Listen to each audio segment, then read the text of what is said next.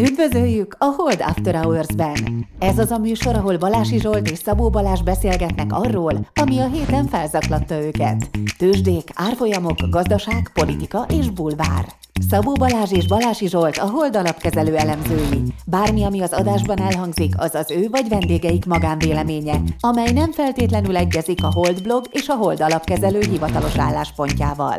A műsor szórakoztató célral készült, befektetési döntések alapjául nem kíván szolgálni. A Hold alapkezelő ügyfelei és alkalmazottai egyaránt rendelkezhetnek pozíciókkal az adásban tárgyalt pénzügyi eszközökben.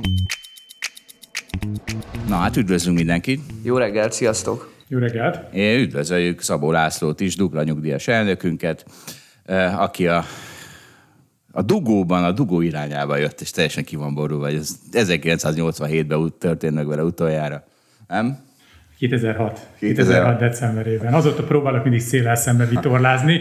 Néha sikerül, de most de most a te, te bűnöd, hogy nem sikerült. Hát nem az enyém, az Balázsé, mert, izé, reggel nyolckor kell kezdenünk. Még szerencsém most volt az óra, óra átállítás. De tényleg, na mindjárt rá de előbb egy szolgálti közlemény, nehogy elfelejtsem. A Balási rezidenciára takarítót keresünk, eltűnt a takarítónk, és ha valaki tud zuglóban egy szabad takarító, vagy takarítónőt, az mindenképpen írjon nekünk. Mert De ké... most ezt így a rosszul teljesítő hedge fund menedzsereknek szól ez az állásinterjú. Hát, vagy az ő takarít, tehát hogy ők szólhatnak ja, a saját takarítóit. hogy nem tudják már fizetni a takarítót, és azért menjenek, hogy te jól teljesítesz? Tehát... én, még nekem, én nekem még pont kijön egy takarító. De hát nagyon fontos, tehát én nem bírom a porszívózás hangját, és ezt csak így tudom megoldani, hogy nehogy találkozzak a porszívózással, hogy egy takarító valamikor olyankor, amikor nem vagyok otthon takarít. Na, Viszont akkor térjünk rá a legnagyobb összeesküvésre a világon, ugye erre az óra átállításra, mert, mert az hagyjál, hogy van, mindjárt beszélek róla, hogy mi, mi az, hogy van, de azt észrevetétek, hogy mindig, amikor nyerünk egy órát, az egy négy napos hétvége. Tehát egy 1,96-odot kapunk, és amikor elveszik, az mindig egy kettő, vagy néha egy napos hétvége. Tehát egy 48 vagy egy 24 bukunk. Ami ha van gyerekeid, az óriási szívás, mert őket az iskolához nagyon nehéz átállítani. Ezt, ezt, na, ezt észrevettétek, vagy ezt csak én veszem észre? Ezt gyerek? én is észrevettem, de egy szörnyű praktika. Igen. De hogy ez most így a műsornak a bulvár része, vagy így komolyan akarsz ezzel így Ahogy akarod, Laci, ahogy akarod. Mindig minden, ami, ahogy, ami tetszik. Jön, jön hozzá komoly rész is, mert ugye 19 első felében elfogadta az Európa Parlament, hogy eltöröljük ezt a szarságot, mert hogy, mert hogy milyen ügyesség.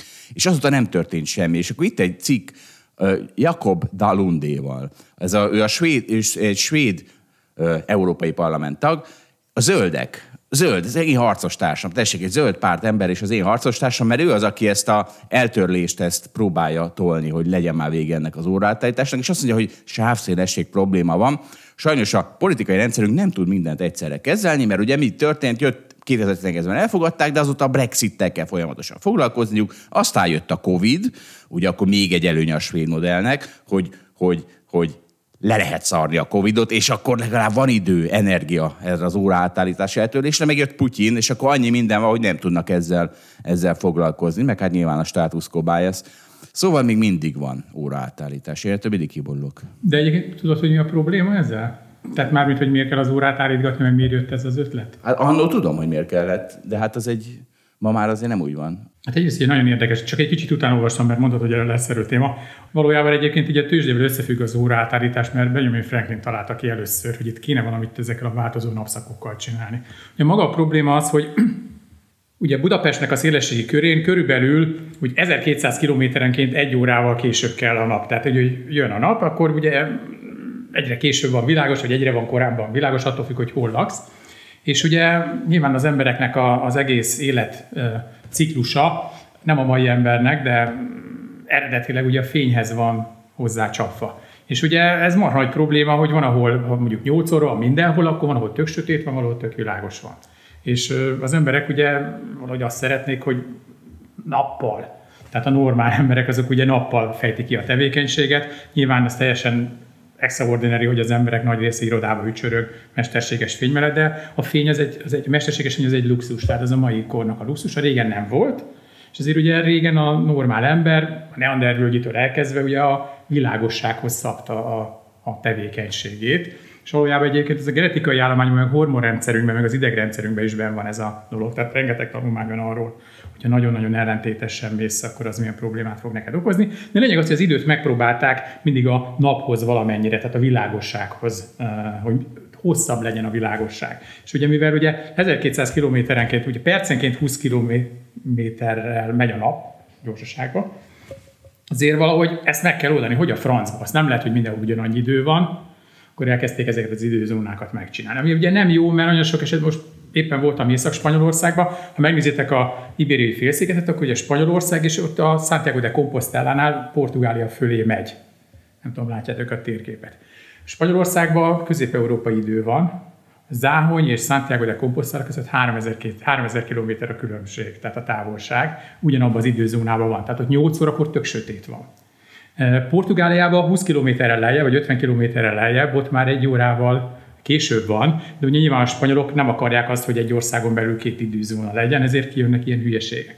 Szóval az a lényeg, hogy nem lehet tökéletes megoldást e, csinálni, valaki mindig szív, ugye ezeket az időzónákat megcsinálták, valamennyire logikusan, valamennyire, tehát valamennyire így az országok területét nézték, és aztán kell fel a nap különböző időpontokba, az emberek reggel nem akartak sötétbe kelni, azt akarták, hogy amikor befejezik tavasszal, akkor még legyen egy pár világos órájuk, és akkor megy ez a megy ez az őrült dolog. Túl bonyolult ahhoz, hogy mindenki számára jó megoldás szülessen. Így van, de ha drukkolok Jakob Dalundénak. Egyébként a spanyoloknál azért lett ilyen európai idő, mert a Franco annó Hitlerhez szeretett volna hasonlítani, és ezért hozzáállította a német birodalomhoz a, a, a spanyol órát. Na de magyarként azért az üzenet egyszerűbb, most korábban kell kelni, és akkor több a napfény. Például most, hogy nyolcra tettük a podcastot, így kelhettünk világosban, nem lett volna Zsolt óráját, ez sötétbe keltél volna. Így van. Igen, de például a, ugye nálunk például a farmon lent 7 órakor kezdődik a munkaidő, most világosban, tehát a kollégém ki tudok menni, nem tudom, a traktorokkal világos, és nem sötétbe kell szerelni, hanem állítottuk volna hát vissza. Akkor, de számít ez, ez, ez, ez, ez neked nem számít, mert hát te éjszakai bagoly vagy, de nem, tehát ugye nem te vagy a normális, tehát ez nagyon-nagyon-nagyon... Na, nem, hogy a traktorosok legyenek a normálisak. Nem, nem, nem, nem, nem, a traktorosok, hanem az a normális, amikor egyébként az ember, hogy mondjam, a, a változó napszakokhoz e, alakítja az időrendjét. Tehát az a nagyon-nagyon természetes, ettől nyilván el lehet térni, egyre többet tudunk attól, hogy ezek az eltérések, ezek, ezek, ezek nekünk kerülnek, tehát pénzbe kerülnek, nem pénzbe kerülnek, hanem egészségbe, hormonálisan idegrendszer szempontjából, de nyilván nem gondolom, hogy ezt meg lehet változtatni, ezt a, ezt, ezt a rendszert. Csak hogy túl bonyolult. Ne, ne, ne húzd fel magad, Zsolt, ezen a dolgon. Hát nem, de hát amikor, á, nem minden, amikor ugye elvesznek egy órát, az azért fáj. Az még nekem is fáj, pláne a gyerekeken keresztül. De hát a tőzsde is ilyen, néha elvesz, néha ad. Tehát most azon is felhúzod magad, hogy levegy a tőzsde, meg fölmegy a tőzsde. Hát föl. Hát föl. Hát van, hogy föl. Jó, hát akkor legalább következetes vagy. Így van. Ehhez képest érted, az idő az csak, vagy az időzónák, vagy ez a nem tudom, vagy időszámítás, az meg csak évente kétszer változik. Gondolj bele, hogy évente csak kétszer nyitnak ki a tőzsde. Mi lenne veled? Nem, hát az jó lenne, nem? Vagy nem örülnénk annak? Azért ez egy jó kérdés. Ez hát nem, nem tudom, ugye nekem néha az a, az érzésem, hogy és én is ilyen voltam, amikor fiatal voltam, hogy sokszor látok ilyen kereskedési kényszerrel rendelkező alapkezelőket itt is. Azon segít, az biztos. Tehát szerintem mindenki kétségbe lenne esve, hogy csak két napra esnek, vagy nyitnak ki a tőzsdét. Nem, mert hozzászokna. Tehát a hozzászokna, és akkor és akkor nem? Jó, azért az már túlzást, arany középutat keressünk. Jó van. Na, menjünk tovább, Zsoltan. Menjünk tovább, az inflációról pozitívra. Tessék, vakmajom szállítja nekünk az info, info, információkat, megint elmaradt a világ vége. A kávé tőzsdei árfolyama éves mélypont körül bukdácsol, és ez azért érdekes, mert a tömegmédia nem számol be megint erről. Egy szó se írnak róla, pedig néhány hónappal ezelőtt a következő szalagcímeket gyűjtötte Vakmajom, globális kávéhiány a horizonton. Elkerülhetetlen a kávéhány az egyre durvább klímaváltozás miatt. Csili paprika, kávébor, hogyan okoz a klímaváltozás élelmiszerhiányt? Először, nem ez, jövő kávé nélkül. Tehát ilyen, ilyen izék mentek, és most, amikor összezuhant a kávé ára, senki nem írja meg. Nem lehet, hogy a kávé kiskereskedők gyakorlatilag a háttérhatalma kontrollálja a sajtót? Tehát, hogy magasan tarthassák az áraikat? Ja, hogy Ja, hogy értem. Hát de nem tudom. Hát de nem tudom. Azt tudom, hogy még valamit megoldott, még egy problémát Vakmajom nekem. Mondjad Balázs. Hát hogyha... csak ebben a, ebben a harcában Vakmajomot is, meg téged is támogatlak, mert most pont készült velem egy ilyen belsős interjú, és ott is arról beszéltünk, hogy a kínálati oldal a gazdaságban azért erősen oldódik. Tehát például a szállítási költségek esnek, a csipjánynak is részei oldódnak. Tehát, hogy ugye látjuk azt, hogy a nyersanyagoknak is 2021-ben volt egy nagy emelkedés, és a háborús pánikban is volt egy, utána egy még egy felszúrás, de azért összességében csorognak lefele. Nyilván egyébként segíti azt, hogy a fejlődő világban vannak problémák, például Kína nagyon lassul, az egy csomó nyersanyagot lassít. A kávét nem tudom, hogy hogy mi lassítja le, de, de úgy látszik, hogy ott is ez a, ez a minta látszik. Tehát a nyersanyagoknál általában látszik ez a minta, hogy volt 2022 tavaszán egy felszúrás, és aztán most meg csorgás van lefele. Hát hogy, hogy mi a klímaváltozás, Balázs? Hát itt van, háromszor olvastam föl. A klímaváltozás mozgatja a De az is Azt lehet, hogy, hogy, annyira durva mozognak a kötvénypiacok, meg a részvénypiacok, hogy a hedge fund menedzsereknek nem kell kávét inni, hogy ébren legyenek, mert hogy kapják a pofonokat, és így drasztikusan esett a kávékereslet, nem? Így van, meg néha az óra átállítás. De egyébként így komolyra fordítva a szót, tehát ez tök jó, de a Ferinek üzenem, hogy tehát igazából a, egy tartós inflációt soha nem a nyersanyagáraknak az emelkedése okozza. Ezek ilyen egyszerű sokkot okoznak igazából abból, hogy lesz-e tartós infláció, alapvetően a munkaerőpiacnak a válaszai. Az árbérspirál. Tehát ugye az az, igen, igen, igen, igen, igen, igen. Tehát, tehát nagyon sok esetben kell egy trigger, tehát hogy mondjuk egy ilyen inflációs spirál elinduljon, ahhoz ugye mindig kell egy trigger, ahhoz tök jó trigger vagy kiváltók, egy nyersanyagárobbanás, de aztán, hogy lesz ebből komolyabb infláció középtávon, alapvetően a munkaerőpiac és a gazdaságpolitikai válaszok határozzák meg.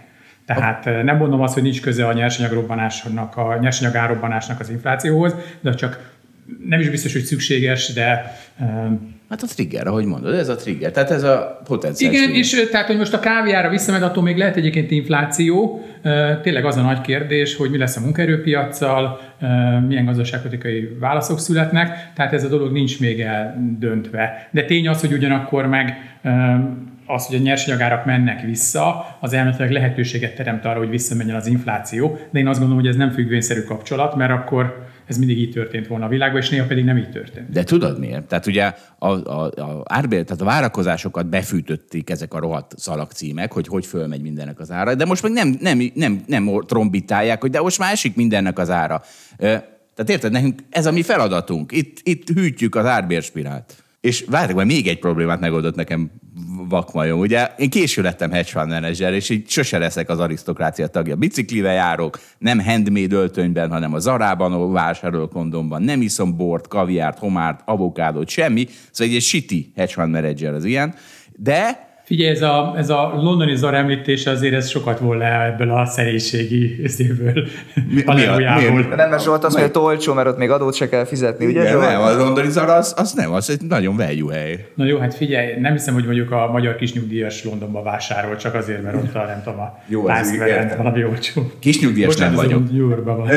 Kisnyugdíjas nem vagyok. Tehát jó, oké, a kisnyugdíjas korban még nem értem vele. De és, de, de most kiderült, hogy mégis lehetek az arisztokrácia tagra, mert Felik gyűjtött ezt, és mi drágul Magyarországon a legjobban, a világon, két dolog, a tojás és a kenyér. Itt van a ábrája is. A legjobban dráguló dolgok a Magyarországon. A tojás, az elles tojás, meg az MS tojás 130 százalék, kenyerek 110 és 100 százalék közt, és aztán a drapista sajt, az is 97 százalék, és Magyarul tojás plusz kenyér az mi? A bundás kenyér. És én, hát én egy csomószor leszek bundás kenyeret. És én leszek az ember, aki a bundás kenyéren lovagol be a felső százba, akinek a háta mögött összesúgnak, hogy a múltkor is bundás kenyeret reggelizett, ráadásul sajtal, mert sajtal szokta menni. Tehát értitek, úristen. Egyébként, hogyha most vékony lennék, akkor azt mondanám, hogy látszik is rajtad. ez egy ilyen igazi, igazi egészséges kivélő kaja, bundás kenyér sajtal. Hát ez igaz. Egyébként nem tudom, hogy emlékeztek a múltkori adásunkra, vagy át a, mármint arra, ami nagyon régen volt, amikor én is itt voltam veletek, akkor úgy beszélgettünk a tojásárakról, biotojás, meg normál tojás, és soha nem felejtem el, hogy hallgattam még a arénába a földművelési minisztert, és mondta, hogy hát jó, hogy az a biotojás, meg hogy normálisan tartják a csirkéket, meg egészségesebb, stb., de a normál tojás nem tudom, 40 forint, a biotojás meg 60 vagy 70 forint, és ezt ki fogja azt megfizetni. Nem ugye múltkor levezettük, hogy ugye nem tudom, hetente egy-két tojás süt az átlag magyar, ugye a Balázs még annyit se, te egy kicsit többet, mert bundás teszel. Most nem tudom, 120-130 forintot és mindenki veszi, tehát fölment az ára is, még ugyanolyan szar minőségű, mint régen, tehát hogy mondjam, kiveszi meg a 70 forintos tojást, hát igaza volt, végül senki nem veszi meg, mert nem lehet kapni, mert ugye 120 forintba kerül. Igen. És nem azért, mert bio, nem, mert bundáskenyér szingularitás van. És egyébként nagyon vicces, mert pont most szembe jött egy interjú a Forbes-on, a, pont a, a Spárnak a vezérigazgatójával, és ő elmondta, hogy tudjátok, miért drágul a trapista? Azért drágul nagyon Magyarországon a trapista sart, mert ugye van ez a hülye ársapka a 2,8-as tejre. És ezért ott nagyobb a kereslet. Ezért a, a, külön, a sajgyárak elkezdték, a, nem, a tej elkezdett, na, hogy mi van? Tehát elkezdett eltűnni a, két, a, a zsíros tej. A 2,8%-os tej irányába megy el a kereslet. És pedig a tej zsírjából készül a sajt. Tehát eltűnt a 2,8-as tej ársapkája miatt, eltűnt a tejzsír, ami miatt eltűnt a sajt, ami miatt megdrágult a trapista. Na. A, ennyi, tehát egy kicsit hallottam ezt a gondolatot, és valószínűleg így is van. Első ránézésre egyébként nem feltétlenül logikus, mert ugye ennek a 2.8-as UHT tejnek van hatósági ára, és ugye itt ilyen darabszámokra van kötve, tehát ugye nem korlátlanul kell eladni ebből a tejből olcsón, hanem ugye minden üzletnek annyit kell kirakni a polcokra, amennyit ugye a házsapkák előtti időszakban árult. És ugye ezért aztán nagyon sokszor 9 órakor már nincsen ebből a 2.8-as UHT tejből. Tehát maga egyébként az erre irányuló kereslet az nem lehet nagyobb, mint az előző egy évben, mert ugye nyilván a spár nem hülye, hogy többet ad, bel, többet ad el belőle, mint a törvényi előírás, hogy ugye többet bukjon. Valószínűleg egy ilyen áttételes dolog lehet, hogy akik régen másfeles tejet ittak, és nagyon odafigyeltek a költségre, és azért ittak másfeles tejet, vagy inkább ilyen teljes vizet, mert az olcsó volt, és azok lehet, hogy átjöttek a 2.8-as tejre, azok ugye 8 órakor megveszik a pennibe a 2.8-as UHT tejet, akik meg normális esetben 2.8-as tejet ittak, de nem voltak annyira árérzékenyek, azok ezentúl is megveszik a 2.8-as tejet, és azért lehet, hogy ténylegesen a 2.8-as tej hát van egy kereslet, de az nagyon-nagyon fontos, hogy az egy fontos szabály, hogy a ásapkás termékeknek a kötelező kínálata az csak egy maximál darabszámig érvényes. Lehet, hogy azok fölmentek a 3-6-os tejre. És akkor érted, még jobban elvonják a tejzsírt. Mert hogy az 1.8-as az kieszi, vagy egy Igen, valószínű azért, hogy az egy, a másfelesről fölmentek a támogatott 2.8-asra, akik meg 2.8-ast vettek, azok mindegy, azok 11 órakor megveszik a drága 2.8-ast, és így ténylegesen a 2.8-as után nagyobb a kereslet. De én azt gondolom, egy forint gyengeség is van ebbe. Tehát, hogy éppen voltam egy ilyen nagyon-nagyon profi tehenészeti telepen, egy előadást tartottam pár héttel ezelőtt, és mondták, hogy ők az egészet exportálják. Tehát ugye ez a gyenge forint, ez, ez az eurós árakat nagyon vonzóvá teszi egy csomó tejipari cégnek. Tehát szerintem, tehát hogyha tippel nem kellene, akkor azt gondolnám egyébként, hogy tejexportunk nőtt. Mert egyszerűen külföldön jobban el lehet adni a jó minőségű tejet. Tehát valószínűleg itt is lehetnek ilyen problémák, hogy mondjuk az olcsó trapistára nem marad tej. Drága trapistára nyilván marad, de olcsóra nem. És Na figyelj, Laci, akkor most egy kis magyar gazdaságpolitika, mert tudod, azt szoktuk mondani itt a vendégnek, hogy mondjanak valami pozitívumot a recesszióról, de neked magasabbra tesszük a lécet. Ugye újabb beígért ársapkák jöttek néhány napja, óriási. Úgyhogy mondj, Laci, mert ezt még egy vendégünknek sem sikerült. Nem is nagyon erőltettük, de ezt senki nem mondott. Mondj pozitívumot erről a magyar gazdaságpolitikai idei álmokfutásáról. Tehát mondj nekem valamit, ami, amitől ez jó. Mi a jó ebben, amit most idén látunk Magyarországon? Hát figyelj, hogyha nagyon-nagyon össze kéne szednem, így a, tudod, az egyetemeken is vannak ilyen feladatok, hogy van egy téma, és akkor érvelni kell mellette ellene, és nem, az a, nem úgy érvelsz, hogy most mit gondolsz, hanem hogy melyik csapatba osztanak be. Igen, van velettél osztva. Egyébként a nyilván a magyar médiát olvasva is az embernek ez az érzés, hogy ugye az egyik csapatot jobbra osztották, a másikat balra, és akkor nem azt mondják, amit gondolnak, bár lehet, hogy ezt is gondolják, de hogy ugye abba, hogy mondjam, abba a narratívába illeszkedik. Jó lenne egyszer tudni, hogy egyébként akik ezeket a cikkeket írják pro és kontra, azok valójában mit gondolnak. Valószínűleg soha nem fogjuk megtudni. Ha most mondanom kellene valamit, akkor mondjuk a Mondjuk maradjunk a saját szakmánknál, tehát mondjuk az a kamatbefagyasztás, vagy az a kamatstop, tehát mondjuk a legutóbbi, tehát ez a 7,7-es, tehát a KKV-knak a hitelére fizetett mert az is, az is, az is kamat, az is sapka, nem? Igen, persze. Tehát a kamat sapka. Az nagyon sapka, igen. Az is Argentina, igen. Hát az mondjuk nem is sapka, az már egy usánka, nem? Nem, nem tudom. Tehát az, az, az, az, az gyakorlatilag ez egy ilyen prémes usánka. Az usánka egyébként úgyis szerintem mostanában. Kell, kell, mert fűtés nem lesz. Igen, igen, igen, igen meg hogy a rossz ország, és akkor ez egy most így kiemelt téma. Tehát most így mondhatnám azt, hogy tehát mondjuk ami a cserearányainkban történt az elmúlt egy évben, tehát ugye főleg mondjuk gáz és olaj, most hogy miért alakult így ki, meg milyennek az előképe, az, az, az most hagyjuk, De ugye szélsőséges esetben, hogyha magasan maradtak volna, vagy magasan maradnak a gázárak, ugye ez akár mikor a magyar GDP-nek a 10%-át is jelenti. Tehát amit mondjuk energiahordozókra kell fizetni, többletet. Ezt felfoghatjuk úgy, hogy valakinek adót fizetünk. Tehát mondjuk akár felfoghatjuk úgy, hogy a Putyinnak fizetünk adót, tehát a magyar gazdaságból kirakjuk az összterméknek a 10%-át. Ez azt jelenti, hogy ugyanúgy melózik mindenki, ugyanúgy bejársz te hedge fund menedzserkedni, a tanár ugyanúgy bejár dolgozni, az összeszerelőzőben ugyanúgy csavarozzák a cuccokat, tehát mindenki ugyanúgy dolgozik, de 10%-a kevesebb lóvét kell elosztani. Ugye? Mert ugye azt mi odaadjuk a Putyinnak, vagy az energiaexportoknak, vagy a norvégoknak, vagy bárkinek. És akkor azon megy a játék, hogy ezt a 10%-ot kiszívja be. A nyugdíjasok, hát azt mondják, ők nem akarják beszívni. Ugye a hedge fund menedzserek, ők se akarják beszívni. Tehát ugye itt megy egy játék, ez a forró krumpli, hogy ezzel a 10%-kal kevesebb jövedelmet, ezt végül is kirealizálja. Ez tetszik, nem tetszik, ez így van, tehát ezt nem tudjuk meg nem történté tenni.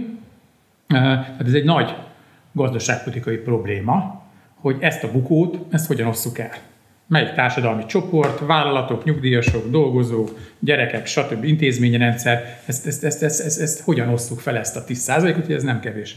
Pénz reméljük egyébként a gázárak, mert ez egy kicsit kevesebb lesz. És akkor um, ugye nyilván ez az önálló forint, ez, ez, ez mostanában ugye egyre több problémát okoz a gazdaságpolitikusoknak is, meg az MNB-nek is.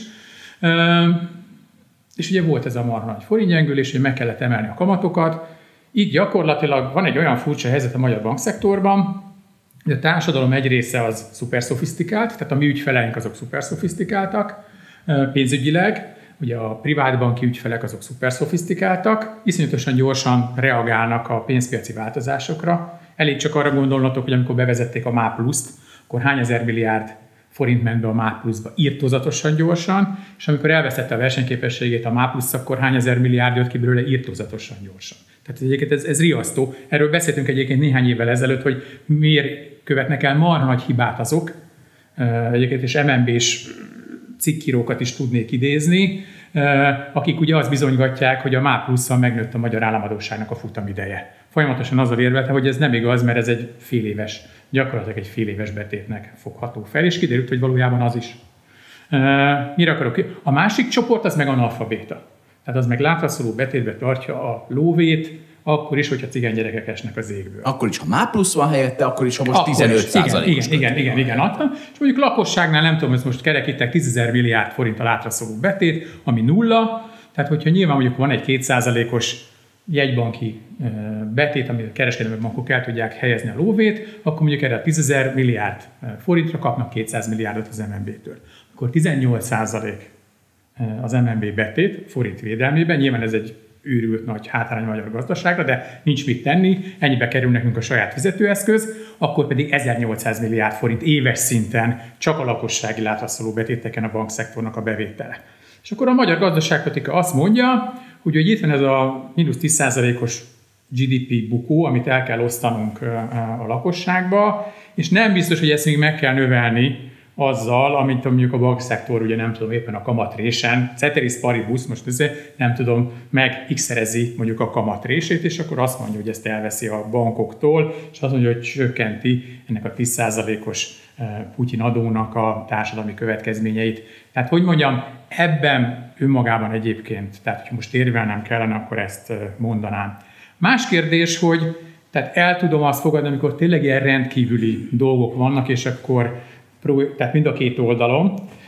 De ugye az a baj, hogy ugye nagyon könnyű megszokni ezt a, ezt a beavatkozást a gazdaságba, és először beavatkozok akkor, amikor írtozatos nagy probléma van, és aztán egyre inkább lejjebb viszem a lécet, és egyre kisebb problémák esetén beavatkozok a gazdaságba, és szétzilálom a működési mechanizmusait. Tehát ugyanis tudni kell, hogy minden ilyen beavatkozásnak van egy csomó mellékhatása, ami hosszú távon Mondjuk Amiről... egy mellékhatás. Tehát most átugrok a másik most hirtelen egy átugrok a másik táborba. Már átugrottál, már, már, már szólok, hogy már átugrott. Meg azt amúgy is én akartam, úgyhogy... Na, Balázs De nem, nem, tehát bennem Figyelj, pénteken... ha szóhoz akartok jutni, akkor rámenősnek kellene, hát az, az. Tehát pénteken bennem azért megint eltört valami, meg itt panaszkodtam a legutolsó podcastban is, hogy nagyon felgyorsult az, hogy lép valamit az MNB, hogy mondjuk stabilizálja a pénzügyi helyzetet és a forintot, és a kormány meg lép rá, most már nem, nem tudom, fél évvel rá, három hónappal, hanem három nappal. Tehát, hogy lesz egy icipici mozgástere az államháztartásnak, mert úgy tűnik, hogy egyébként egy kicsit stabilizott a front, és rögtön, rögtön lépünk. És akkor a miniszterelnök úr ugye a Kossuth Rádióban pénteken rögtön mondta, podcast adás után, miután ezt megbeszéltük, hogy, hogy új, új, újra ársapkák jönnek, hogy nem tudjuk, hogy még micsoda, vagy mi lesz az. Egyébként, ha olvastátok, akkor jött egy olyan, hogy a nem tudom, építőipari szakszervezet azt mondta, hogy ott 5%-ba kéne a ingatlan hiteleket maximalizálni. Tehát, hogy vannak, vannak ötletek. Nem tudom, hogy ez lesz-e, vagy nem tudom, hogy véletlenül mondták. Csak hogy ez kijött valamelyik nap itt a, a négy napos ünnepben. Le, lehet, hogy nem ez lesz, nem tudom. Csak még agy fejezem be, hogy tényleg azt, azt érzem, hogy meg kellett volna szerintem lépni az MNB-nek már jóval előbb egy nagyon erőset, utána várni a gazdaságpolitikának, és mondjuk egy lépésben megcsinálni ezt az újraelosztást, profin kidolgozva. És az, hogy itt hétről hétre lépegetünk ide-oda, ez a legrosszabb. Egyrészt a külföldiek szerintem nem értik, hogy mi van. Nagyon nehezen érthető már, hogy mi is az alapkamat ebben az országban. Nagyon nehéz érteni pontosan a szándékokat, hogy itt most meg akarnak szorítani végeredmény, vagy nem akarnak megszorítani. Pedig kellett volna egy ideig viselni annak a fájdalmát, hogy magas kamat van, és annak, hogy a kormány, hogyha egy kicsi mozgástérhez jut, akkor nem próbálja azt rögtön kihasználni. Nem, hát, tehát mondjam, van ebbe szerintem logika, mert a magas kamat az nyilván a forint védelmébe született. A gazdaság egyébként is lassul, tehát ezzel szerintem nincsen probléma. Ez a kamat ez túlságosan lassítja a gazdaságot, és akkor ilyen, ilyen, ilyen testeszabásos hogy mondjam, ilyen tailor-made gazdaságpolitikát akarnak csinálni, hogy legyen egy magas kamat a spekulánsok ellen, hogy azok ne sortolják a, a forintot, a gazdaság lassuljon, de azért ne álljon nagyon-nagyon bele a földbe, tehát nem mínusz 5 legyen a növekedés, hanem csak mínusz 1. Tehát látszik egyébként a logika, hogy mit próbálnak csinálni. Amire akartam reagálni, tehát hogy egyébként ezek a beavatkozások, ezek e, tényleg milyen irányba viszik a közgoz, közgondolkodást, és mennyire torzítják e, az egészet, és hosszú távon ezek miért mennyire károsak. Tehát ez a, ez a nem tudom, ez az építői szakszervezet portfólión is láttam a cikket. Tehát, tehát a csávók azt mondják, hogy hát, hát a bankszektor adja ingyen a hiteleket. Nem tudom, mit szólnának akkor, hogyha mondjuk azt mondanák mondjuk a hedge fund menedzserek, hogy az építőipar pedig tök mindegy, hogy fölmentek az építői költségek, a lakhatás ez nagyon fontos, ezért 342 ezer forintban maximáljuk az új lakásoknak az árát, ugye? Nyafognának, tehát, szerintem nyafognának. De tehát, amikor már, tehát amikor nem a gazdaságpolitikának vannak ötletem, hanem, hanem, hanem gazdasági szereplők mondják azt, hogy szopassuk meg a másik gazdasági szereplőt, adjon azt olcsóbban, mert nekem jobb legyen, hogy nem gondol abba bele, hogy, hogy kvázi ez olyan van, hogy mondjuk, ugye sokszor mondható, hogy a pék mondjuk nem tudom, megsütni 500 forintért a kenyeret, és azt mondanak, hogy 300 ért kellene adni. Megmondom, miért nem gondol bele, mert azt hiszi, hogy és mert ezt, ez a magyar kormány ezt a, ezt a tudatot veri a lakosságba, hogy egy gazdasági szereplő van az állam, aki majd megmondja, hogy ki, mit, mikor. És egy van, akit kell befolyásolni, az államot, mert akkor ő majd bölcsen mit tudom én, olcsón adja a lakáshitelt. Tehát, hát meg ez a hétről hétre, tehát nekem ez a legdurvább, hogy itt hétről hétre változtatni lehet a dolgokon. Igen, de hát szerintem nem tudom, szóval nyilván, hogy gond van, meg baj van, de látszik az, hogy itt, amikor így egy intervencionalista gazdaságpolitika elkezd így kiterjedni, akkor így, így elszakadnak a gátak, és akkor mindig jönnek a, a, a, az ötletek. Pontosan. Tehát, ez... És, ez, és, ez, és tényleg azt gondolom, hogy még egyes irtozatosan fontos és szükséges és extrani helyzetbe hozott belenyúlás a gazdaságban, az szerintem tök indokolt lehet, tehát, tehát egyszerűen néha szükség van rá, tehát el kell térni a normál dolgoktól, de ezt gyakorlatilag mindennapossá tenni, így a mellékhatások gyakorlatilag előbb-utóbb bőven nagyobb kárt fognak okozni, mint az elsődleges pozitív hatások. Hát az építőipar az egyik legjobb példa. Az építőipar az elmúlt tíz évben a legtámogatottabb szektor volt. És a mai napig nem képesek a saját lábukra állni, hanem újabb támogatás, meg újabb támogatás. Nem, újabb hát szerintem jó profitot csinál az építőipar. Na de szerintem jó... simán a saját lábán áll. Hát akkor miért követeli az olcsó hát, hitelt? Hát mert lobbizik, hát Zsolt. Hát Na de azért, értem. Meg hát... azért az a szakszervezet, tehát, tehát azért a igen, tehát nem, szerintem az építőipart azért nem kell. Ja, az építőipar áfa, ugye, az egy, az egy konstans téma, amit, amit nehogy megemeljük vissza 27% ra maradjon mindig 5 Tehát azért nem, az építőipar mindig azért rinyál, hogy nekik, nekik járjon ez az újabb kivételezés, újabb kivételezés, úgy, hogy tényleg a legtámogatottabb szektor az elmúlt tíz évben. Hát nézd, a, Szóval a 27%-os áfa, szerintem én egyébként egyetértek a fogyasztási típusú adók túlsúlyával. Tehát szerintem sokkal jobb, hogyha a fogyasztást adóztatjuk, mint mondjuk a munkaerőt. Tehát én alapvetően ezzel a szellemiséggel egyetértek. Ugyanakkor azt is látni kell, hogy ez a 27% az, az is sok. Tehát tényleg, tényleg, tényleg nagyon sok. Tehát nem feltétlenül mondanám azt, hogy hogy, hogyha mondjuk valakinek nem kell kifizetni a 27 akkor eltőzatos nagy támogatást kap, mert ugye nem a, hogy mondjam, nem a nem konkrétan nincs egy olyan versenytársa, aki meg ugyanebbe a szektorban van, és ugye nem tudom, hatot fizet. De, de neked is igazad van, tehát ez mindenféleképpen ez egy támogatás. Valószínű... Azért az én ízlésemnek elférne egy kicsit valami progresszívabb adó, tehát hogy így szegényeket eléggé sújtja az áfa, és közben meg máshol a gazdagok meg jól járnak. Tehát de ezt már, ezt már megbeszéltük. Szerintem, azt szerintem, ezt már megbeszéltük, persze, Zsolt, hát ez egy örök vita, hogy De nem, ez nem örök, ezt a Radnai Karesz ezt nagyon elmondta, hogy az adóbeszedésnek egy célja van, hogy beszedjék, befizessék az Azt értem, de lehet, hogy az adóbeszedés oltárán, tehát nem tudjuk olyan jól majd beszedni, lehet áldozni azért, hogy de ne az legyen, hogy ennyire alacsony ebbe az országba a társasági adó, és annyira magas az áfa. De fölösleges, mert hiszen a visszaosztásnál ezt tudod kompenzálni. Tehát, hogy sokkal egyszerűbb. Ugye, akkor úgy mondom, hogy nincs eléggé kompenzálva visszaosztás. Na jó, de akkor... Akkor így is lehet mondani, egy igazad van, persze. Nézd, hát egyébként tényleg nyilván ez egy különadást igényelne, de, de mondjuk tegyük fel, hogy keresel, kevés adót fizetsz, de nyilván elköltöd, és akkor meg fizetsz 27-et. Tehát így vagy úgy egyébként, nem egyébként, hanem így vagy úgy, a államháztartásban landol az a pénz, kivéve amit megtakarítasz, amire egyébként most a magyar gazdaságnak komoly szüksége van. Tehát lehet, hogy kerülő utakon, de valójában, tehát a hedge fund menedzserek által megkeresett pénz is, ha csak nem, hogy a londoni zarába költöd el takarékossági okokból, akkor előbb-utóbb a magyar költségvetésbe landol, csak egy kicsit cikcakos úton keresztül. Hát igen, meg ugye ezt mondtad, hogy pakolgatjuk a forró krumplit, hogy kifizesse meg, végül is a lakosság fizeti meg. Tehát akárhova pakolgatod, mert az a bankbetétes is megfizeti.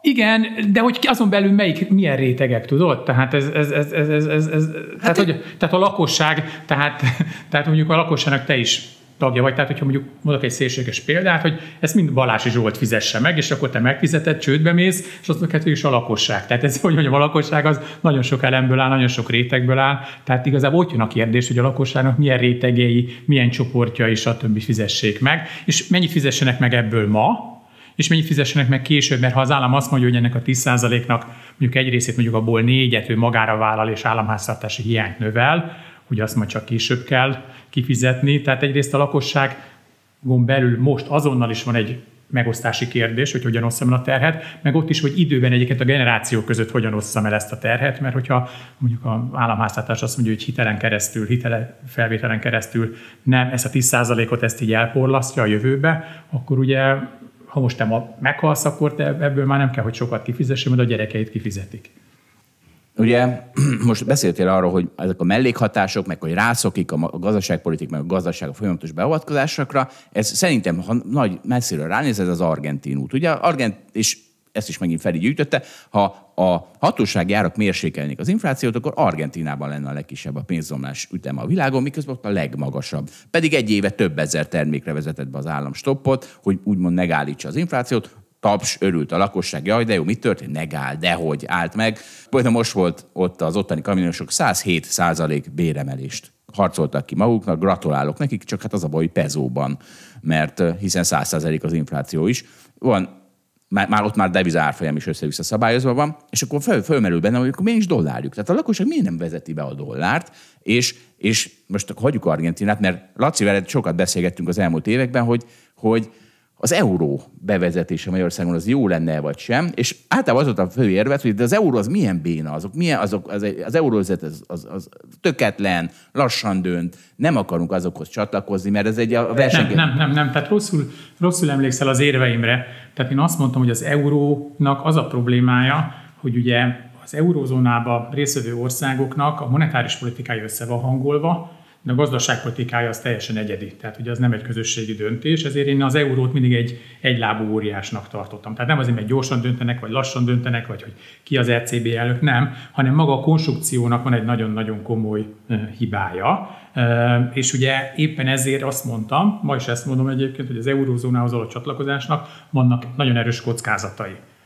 Az is igaz egyébként, hogy az önálló devizának is vannak írtózatos nagy kockázatai. Melyik a nagyobb? Hát igen, Most. Ez, igen, tehát uh, nyilván én azt gondolom, és azt kell, hogy gondoljam, hogy egy önálló devizapolitikát is lehet jól csinálni. Sikerült? Tehát nem mondanám azt, nem mondanám azt hogy egy önálló devizapolitika uh, az mondjuk a nulladik pillanatban már halára van ítélve. Ugye, tehát elméletileg szerintem lehet egy devizapolitikát, egy önálló monetáris politikát jól csinálni, meg rosszul csinálni.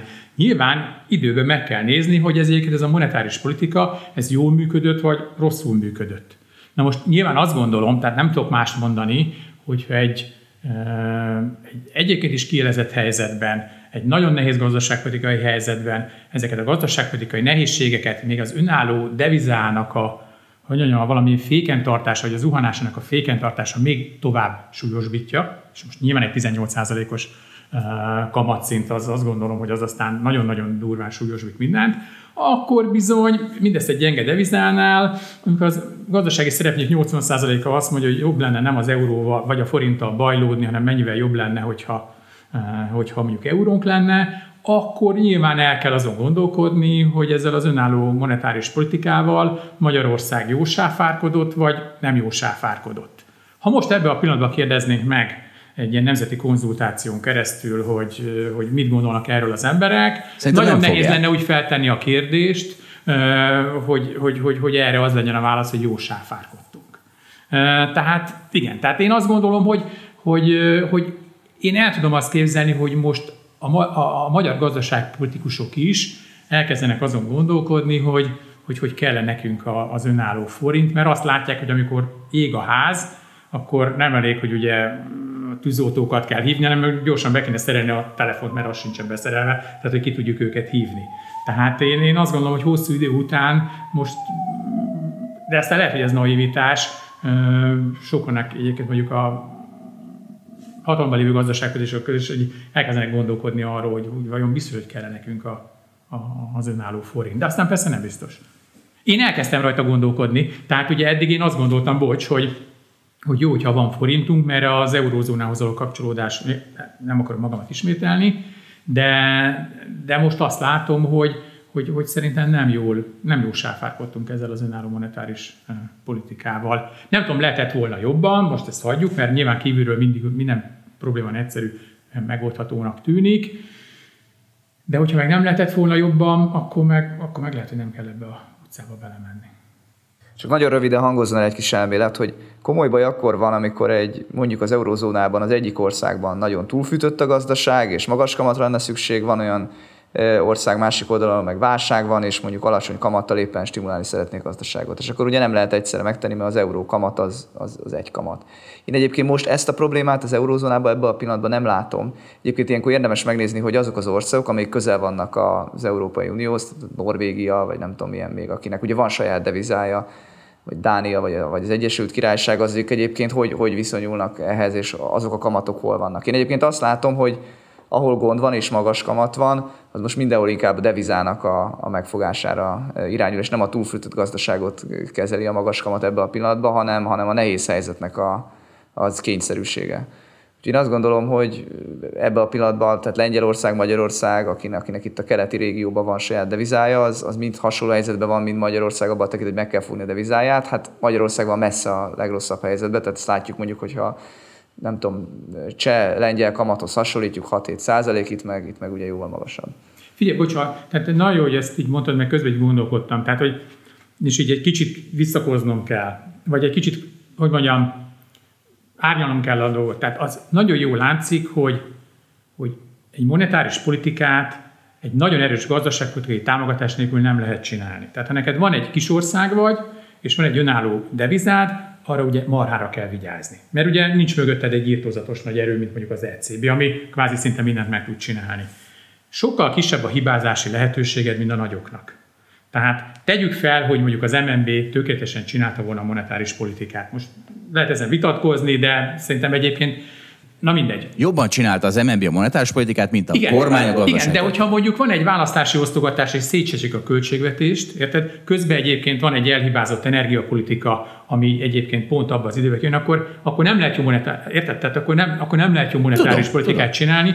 Tehát ugye, tehát hogyha egy önálló fizetőeszközt akarunk stabilan tartani, akkor nem elég, hogy a forintot a monetáris politika menedzselgeti, hanem a gazdaságpolitikának írtózatosan alá kell dolgozni. De még a külpolitikának is. Tehát nyilván ma a forint az nagyon jól látszik, hogy van egy monetáris politikai része, kamat, van egy gazdaságpolitikai része, különböző kormányzati intézkedések, költségvetés, stb. És van egy külpolitikai része, Európai Uniós tárgyalások. Tehát ugye ebben a hármas körben van, tehát nem lehet azt mondani, hogy mondjuk a monetáris politika jó vagy rossz, ezért a forint gyenge, hanem látszik, hogy ennek a három dolognak irtózatos nagy hatása van a forintra. Tehát, hogyha önálló deviza, devizát akarunk, és azt stabilan akarjuk tartani, akkor sajnos én azt gondolom, hogy ez bizonyos szempontból nagyobb mozgásteret jelent, de bizonyos szempontból meg kisebb mozgásteret jelent, különösen nehéz időkben. Tehát egy csomó dolgot alá kell ennek rendelni. És hogyha nem rendeljük alá, akkor vagy egyébként elgyengül a devizánk, vagy pedig ugye akár monetáris oldalon túl kell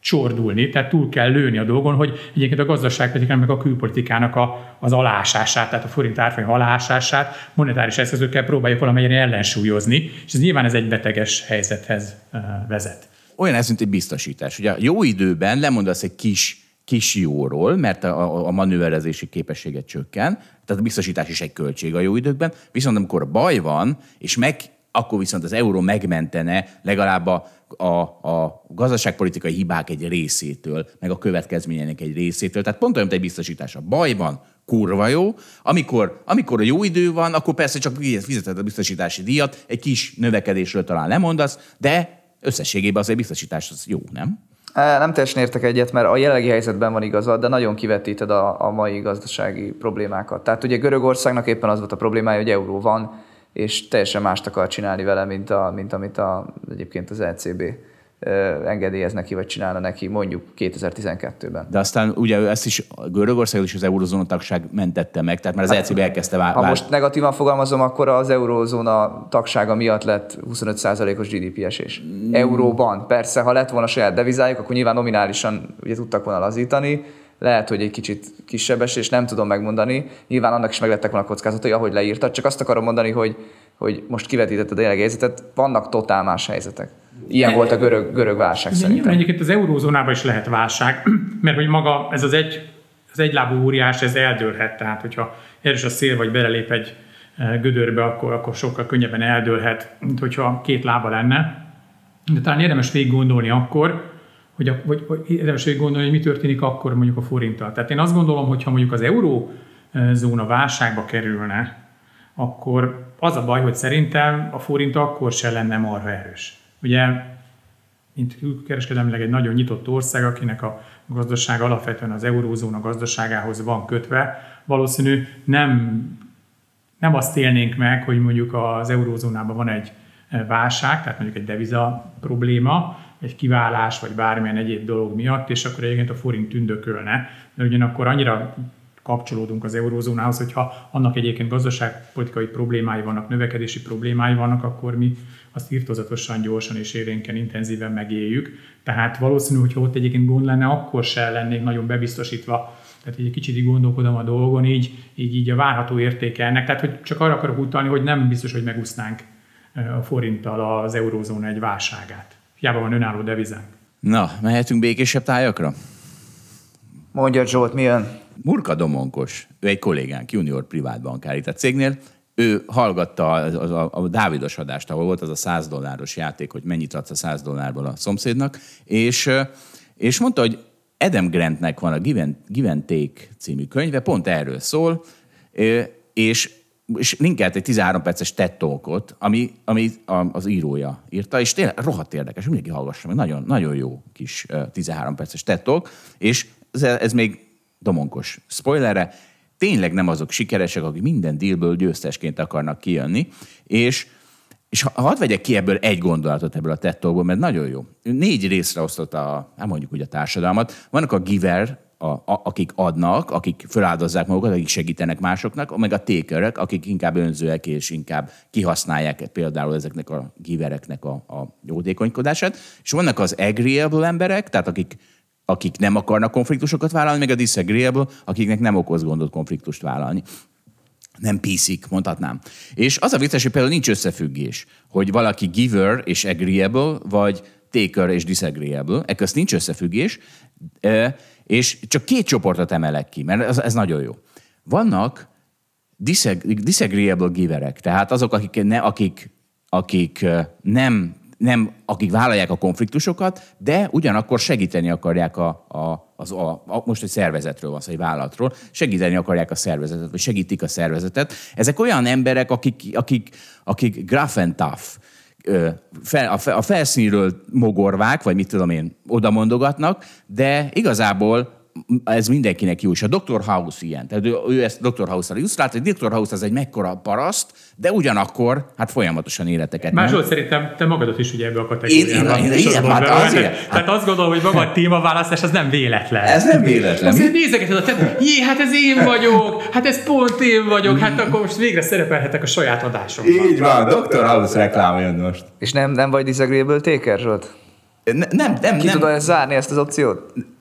Figyelj, nem igaz, nem igaz, mert szerintem téker vagy, én emlékszem a azonnal rakjunk masszás foteleket a, az irodába. Az giver, az lehessen, giver. lehessen aludni. Hát igen, jót akar. igen, igen, igen. Nektek jót akarod. Tehát rosszul, sorol, rosszul sorolod be magad, Zsolt. Na, De akkor- ennyi elfogultságot elnézzük. Na, ha már is innen vagyunk, figyeljetek, a, a, ez, ez szerint a tettok, szerint ezek a disagreeable giverek, ezek a leg alulértékeltebb emberek egy szervezetben, azért, mert ők azok, akik azt a kritikai visszajelzést megadják, amit senki nem akar hallani, de mindenkinek kell hallania, mert, mert ők azok, akik fölvállalják a konfliktust, és, és mégis ö, kritizálnak. És pont ezért kritizálnak. És azt mondják, hogy sokkal jobban kell ezeket az embereket értékelnünk, és Úgyhogy infláció van, Laci, meg tudod, mindjárt jönnek a izé, bónuszok, meg a véremelések, tehát ezt mindenképpen ide kellett rakni. És azt mondja, hogy egyébként van egy másik, a, a, a deadly, a deadly kombináció az igazából egy, egy vállalatnak az a nagyon rossz, az agreeable taker, mert azt nehéz felismerni. Tehát aki, nem, aki, aki mindenkivel jóban van, mindenkivel ö, jópofizik, de közben ö, nagyon önző és a saját, saját csak, tehát mindent saját magának próbál becsatornázni, úgy is hívják őket, hogy fékerek, és ez az, aki az arcodban nagyon kedves, de aztán hátba, hátba szúr, és azt mondja, hogy egy cégnek egyetlen egy célja kell, hogy legyen, ezeket az embereket kigyomlálni, mert, mert, mert, mert óriási kárt okoznak egy, egy, egy, egy vállalatban, és azt mondja, hogy van egy nagyon jó módszer erre, meg kell őket kérdezni az interjú során, hogy mondjatok négy embert, akinek a karrierjét nagyon segítettétek, és ezek, a, ezek, a, ezek az agreeable tékerek, ezek mondanak majd négy embert, csak mind a négy náluk befolyásosabb lesz. Tehát följebb van a társadalmi hierarchián, Disagreeable takerek mondják ezt, nem? nem, nem, az agreeable, nem, nem, az agreeable tékerek, akik, e, akik leplezik azt, hogy ők valójában önzők, azáltal, hogy nyájasak. Jó fej, tehát ezt a, Ja, ne, bocsánat, használjuk, ne, ne használjuk az, Igen, az igen. angol, tehát mondjuk a jó fej, tehát nem használjuk közé. Tehát ezek a jó fej, eh, jó fej. Kedves, hívjuk kedvesnek. A jó fej az, az jó fej. A kedves, tehát a, a PC-k. A PC csávók, akik közben önzőek, ezek, és De azt egyébként nem mondtad, az nagyon fontos, hogy a, azért a legtöbb ember, tehát a, a legalábbis ugye a TED beszélgetés alapján, ugye az emberek 50%-a egyébként a játékosok közé tartozik, ami, amiben kiegyensúlyozottan van ez a két dolog eh, jelen. Tehát ugye ezt a két szélső értékről beszélsz. Igen, most. tehát a, a legtöbb ember az azt csinálja, hogy ha valaki velem kedves, és ad nekem, akkor én is adok neki, ha önző és üzi, akkor megbüntetem. És én, is, és én is önző leszek vele szemben. Tehát igen, a legtöbben ilyenek. És, és azt mondja, hogy na szóval ezek olyanokat fognak mondani, akik fölöttük vannak a, a ranglét, a hierarchiában, mert ezek az emberek azok, akik jók abban, hogy fölfelé nyalnak, lefelé rugdosnak, ugye ez a, a, a, a, a, klasszikus. Lefelé és, taposnak. lefelé taposnak. Magyarul. És ők olyanokat fognak olyanokat fognak említeni, akik segíteni tudják az ő karrierjüket majd, és azt mondja, hogy ugye sok, na a legegyszerűbb ezeket hogy felismerni a mindennapi életben, azok, akik rosszul bánnak a, a, az étteremben a pincérrel, vagy egy taxisofőrrel, és, és ami az én, még azon kívül, a Dr. House-okon kívül a másik, amit én elvettem, ez a PC, ez nagyon súlyosbítja. Tehát onnantól az, hogy mindenki mesterkéten, őszintétlenül udvarias, akkor kevésbé tűnik fel az, hogy valaki a tékerségének a leplezésére csinálja ugyanezt. Úgyhogy, na hát nekem minden narratívámat erősített ez a tettak, mindenki nézze meg. Figyelj, tehát eh, eddig hallgatva ugye a podcast adásait, eddig ugye életmúlt tanácsokat adtunk. Minden tanács van itt. Laci, És most gyakorlatilag a vállalati szervezetek átalakításával kapcsolatban is adunk jó tanácsokat, tehát ez egy univerzális podcast. Örülök, hogy itt lehetek.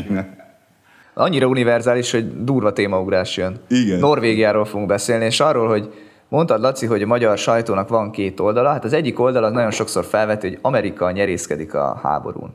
És nekik is címzem ezt a dolgot, amit most meg fogunk beszélni. Egyébként, ha kiszámoljuk, hogy ki nyerészkedik igazából a háborún, akkor persze lehet mondani, hogy Amerika is, mert mi történik? Ugye nincsen orosz gáz, felment, a, mert Putyin nem ad annyit, sokkal kevesebbet, tehát ugye 40%-a volt az EU-s importnak, most már valahol egy ilyen egy számjegyű százalék van, ilyen 5-8 százalék között, ami még egyáltalán jön és ugye nagyon felment a, a gáznak az ára. És felmerül, hogy hát az amerikaiak, akik LNG exportőrök, ők egyébként növelték a termelésüket, és ugye jó drágán tudják eladni. Ez így van. Csak ha egyszerűsítünk, akkor az jön ki, hogyha kiszámoljuk, hogy az amerikai GDP-re ez majdnem biztosan nincs fél százalék, amit Amerika egyébként meg tud ezen nyerni, és most itt úgy számolok, mint hogyha egészen magas gázárat kivetítek egy egész évre, tehát valószínűleg ennél jóval rosszabb helyzet, tehát néhány tized százalék az amerikai GDP arányában, amit ezen a plusz gázárakon megkeres a gazdaság. És az igazi nyerészkedő, akiről egyébként nincsen szó, az Norvégia, mert Norvégiának viszont brutális változást hozott ez a jelenlegi helyzet, mert Norvégia is egyébként ad körülbelül 25%-ot az EU-nak a fogyasztásában, az Egyesült Királyságban is gázfogyasztásában, de egyébként nagyon fontos az Egyesült Királyságon belül is, 40% ez a szám. Tehát brutális mértékű gázt adnak el. Ráadásul ez nem egy 330 milliós ország, hanem egy 5 milliós ország, és jóval többet adnak el, mint az USA. Tehát ha utána számolunk, akkor időn az jön ki, hogy egyébként most olajat, gázt, ezt együtt fogom mondani, hogy kb. 25-30 százalékát a GDP-jüknek abból keresik meg, hogy egyébként ők eladják az olajat és a gázt, és ez nyilván ugye többszöröse annak, főleg a gáz miatt, ami, ami ugye az elmúlt években megszokott volt. Ráadásul a norvégok már egyébként is nagyon-nagyon gazdagok, mert nekik mondjuk van egy ilyen 500 milliárd dolláros éves GDP-jük, és van a norvég szuverén alap, ami olyan 1200 milliárd dollár, tehát ugye Norvégiában az államadóságról egy kicsit értelmetlen is beszélni, mert, mert őt annyi eszköz van, ami, ami ugye egy, le, leosztanánk egy főre, brutális mértékű, és de most ezt a norvég alapot is viszonylag rendesen tudják növelgetni abból, hogy egyébként itt magasan maradnak a gázárak. És akkor felmerül, hogy igazából nem Amerikát kéne csesztetni, meg nem Amerika igazán nyerészkedik a háború, hanem a szegény kicsi Norvégia, aki egyébként sokszor egész pozitív színben van feltüntetve. Hát ugye ők maxon növelték a kapacitást, végül is, ha úgy tetszik, akkor volumen oldalról segítenek, csak hát felmerül, hogy ki kiviseli a háborúnak a költségét. Most miért jó ez, hogy azok az országok, akik ezt importálják, azok, azok megfizetik, Norvégia meg eltesz brutális mennyiségű pénzeket. Úgyhogy egyébként az utóbbi időben felismerült, tehát Macronnak is volt egy-két megjegyzés, meg az EU-nak is vannak megjegyzési Norvégiára, hogy esetleg a ársapkára, amely potenciálisan bele vezetve a gázban, működjenek együtt, csak hát ugye Norvégia nem EU tagállam, így ez egy kicsit nehezebben megy, és úgy tűnik, hogy a norvég officerek meg úgy mindig mondják, hogy de hát a szabad piac, meg hát akkor nem tudjuk garantálni ezt a magas mennyiséget. Tehát a norvégok úgy, úgy, úgy nem akarják igazából átadni a megkeresett pénznek mondjuk a felét, amit mondjuk bizonyos körök azt gondolnák, hogy igazságos lenne. Hát figyelj, ez egy nyilván nem gondolom azt, hogy, a, hogy akik ezek, ez az amerikai csesztetést, tehát nyilván a nagyon idióták azok, azok így gondolják, de valószínűleg inkább ilyen, ilyen politikai üzenetek ezek, mert hogy nagyon egyszerű a kérdés, meg kell nézni, hogy GDP arányosan kik a legnagyobb energiaexportőrök. Tehát az energiaexport a legnagyobb a GDP-hez képest, nyilván az öbölmenti országok, Norvégia, stb. Amerika az gyakorlatilag Amerikában most a magas olajárak azok írtozatos nagy problémát jelentenek belpolitikailag. Ugye Biden cseszeti az olajcégeket, hogy hű, mennyi pénzt kerestek, és nem hagyjátok olcsóbban eh, a, a termékeket a fogyasztónak. Tehát egyébként konkrétan most, ugye nem tudom, a kongresszusi kör előtt eh, az amerikai belpolitikának a magas energiaárak azok nem, hogy pozitívak lennének, hanem negatívak lennének. Lehet, hogy az Exxon meg a Chevron halára keresi magát, de a Biden meg azt gondolja, hogy a népszerűségvesztésének az egyik oka, hogy magasak a galononkénti eh, benzinárak. Tehát az a baj, hogy, hogy nagyon sokszor annyira hulladék üzenetek, tehát nem, nem, nem is érdemes őket olvasni, mert hogy annyira ö, süt belőle, hogy fogalma sincsenek az embernek a világról, aki ezeket a cikkeket írja, hogy igazából csak arra jó, hogy egy kicsit felhúzzad magad. Visszatérek az előző gondolatom, hogy nem tudom, hogy ő komolyan gondolja ezt, amit ír, vagy pedig egyébként ő tudja, hogy nem igaz, amit ír, csak azt gondolja, hogy ilyen üzeneteket kell elhelyezni a sajtóban. Jó, de hogy igen, de én azért, tehát mellette megjegyezném, hogy az viszont még annak is, aki értelmes, meg követi a sajtót, azért nem világos, hogy Norvégia tényleg mennyi pénzt keres. Tehát mondjuk idei bestes, azt hiszem 120 milliárd dollár, most magyar GDP az körülbelül 150 milliárd dollár talán, tehát hogy Norvégia ebből az energia, energiából, és ennek a nagy része több lett, tehát azt hiszem a 2020-21-ben nem tudom, ilyen 20 milliárd körül volt, tehát hogy borzasztóan megnőtt ez a, ez a szám. És mennyi a norvég GDP? Az olyan 500 milliárd, azt hiszem. Tehát a negyedét. Igen, Ugye? Tehát igen, tehát hogy 25 ők egy, majdnem egy magyar GDP-t megkeresnek ezen. Tehát ez, ez tényleg nagyon durva. És ugye mi itt most beszéltél, Laci, te is arról, hogy ugye 10%-os GDP-t mondtál, hogy azt ott újra kell osztani, és ugye mennyire nehéz itt Magyarországon, csak meg akartam nézni, hogy van itt egy olyan ország, ahol 5 millióan vannak, feladja, mint mi, és hát ők meg eh, tortát azt nekik, nekik eh, újra, újra osztani kell szintén ezt a rengeteg pénzt. Igen, nem osztják újra, mert bemegy, ugye megspórolják, és majd a jövőben majd valaki megkapja nyugdíjba. Csak egyébként gázmezőt venni, tehát lehet. Tehát ugye, ugye a lengyelek is pár éve vettek egy norvég gázmezőt. Tehát az, hogy egyébként a lengyel zloty mennyivel erősebb, mint a forint, annak részben, nyilván ez egy bonyolult dolog, de részben az, hogy ő energia szempontból úgy leváltak az oroszokról, hogy ahogy a tankönyvben meg van írva, és ennek az egyik része volt, hogy ők vettek egy norvég gázmezőt. Tehát Zsolt vagy Balázs, te is vehettél volna egy norvég gázmezőt, nyilván föl kellett volna venned egy kis hitelt, még a fizetésed nem olyan magas, és akkor most egyébként te Ez, lennél ez kinek a hibája, Laci? te Kinek a lennél hibája, a- Laci? te- Hát nem, nem jött oda, ne, ne, figyelj, aki kér, annak adatik, érted? Tehát, és ha nem jött oda a Balázs, hogy figyelj, Laci, szeretnék venni norvég gázmezőt. Laci, jönni fogunk, jönni fogunk. Na most nem gázmezőt fog már venni, de most Tehát- ki- kitalálunk valamit. Tehát a MOL is vesz olajmezőt, gázmezőt Pakisztánba, Horvátországba, Pakisztánba, stb. stb. Tehát aki kurva okos, és tudja, hogy egyébként felmegy az energiát, az nyugodtan, tehát ezek hogy nem, nyilván nem olyan egyszerű, hogy mint megveszed az 500 forintos kalácsot, a, a, a hamisított kalácsot a Bosnyák téren, de egyébként rengeteg tranzakció van, ahol olajmezőket és gázmezőket adnak, vesznek. Tehát minden országnak, minden vállalatnak van arra lehetősége, hogy ő gázkitermelő legyen. Nyilván, amikor olcsó, akkor senki nem akar venni, amikor meg drága, akkor meg mindenki sajnálja a pénzt azoktól, akik megvették a gázezőt, vagy fejlesztettek akkor, amikor olcsó volt. Hát, hogy mondjam, azért ez egy ilyen szocialista típusú gondolkodás. Azért kell egyébként néha alulértékelt eszközöket venni, amik tartósan úgy néz ki, hogy alulértékeltek lesznek, mert néha megváltozhat a világ, és akkor extra profitot lehet elérni, de hát ez benne van az üzleti modellben. Igen, és ezeknek az idiótáknak, hadd mondjak itt nagyon egyszerűen, tehát a második világháborút le tudom úgy narrálni, mintha azt az Egyesült Államok csinálta volna, mert gazdaságilag, ha valakinek jó volt a második világháború, az az Egyesült Államok volt, ebben nem tudom, ebben gondolom nincs vita, tehát akkor lenarrálhatnám ezt, úgyhogy hát ő, ő volt, aki pénzelte Hitlert, aztán pénzelte a európai ellenállást, hát óriási, nem? De hát ez milyen hülyeség? Na hát pont ugyanez van ebben a Putyin háborúban, nem Amerika fűti ezt a háborút, és még csak nem is nagyon nyer rajta gazdaságilag. Norvégia, tessék, hát akkor Norvégia. Mi lesz a következő? Norvég király mégse áll sorba, mely segyér? Hát az úristen, mik vannak itt. Nem tudom, de milyen furcsa lenne nézni a sajtunkat, ahogy így azt mondják, hogy Norvégia, ezek a szemetek. Kihasználják. Volt már, nem, hogy Norvégia szemetek voltak, valami az alapítvány, valamilyen pénz. Norvég alap. Ja, ja, ja, igen, igen. De hát az, Na, tessék. Na, Laci, jut eszembe. mégis az is Norvég alap volt, ez is Norvég alap. Úgyhogy javasoljuk a folytatást. Jut eszembe. Mi a helyzet a zongora karrieddel? De emlékszel, a, izé, amikor másodszor a nyugdíjba vonulták, akkor ígérted, hogy megtanulod. Szóval van-e már Jerry Louise a repertoádban? Nem, hát rugalmasnak kell lenni, mondjuk így, rugalmasnak kell lenni. Új szerelmek szövődtek, és tudod, hogy én azóta sokkal többet foglalkozom, tehát ilyen talajregenerációval, tehát ilyen ökológiai rendszerekkel, alapvetően ilyen könyvek jönnek az Amazonról, és nem az Zongora Lecke De akkor, könyvek. akkor magyarul nem tudsz zongorázni. Nem, nem, nem, nem, nem, de, de valamelyest azért fejlesztettem a- az ismereteimet egy, egy másik van. irányba, ami igencsak messze van a, a, a, a, a zongorától. Szerintem hasznosabb. Jobban jár vele a társadalom, mint hogyha az- zongorázik. É, igen, igen, igen, határozottan ez a véleményem, tehát a közjó szempontjából ez egy jó döntés volt. Na, Meg a szomszédok, meg a családtagjai. Bár igazából olyan a zongora, hogy tudod, le lehet halkítani.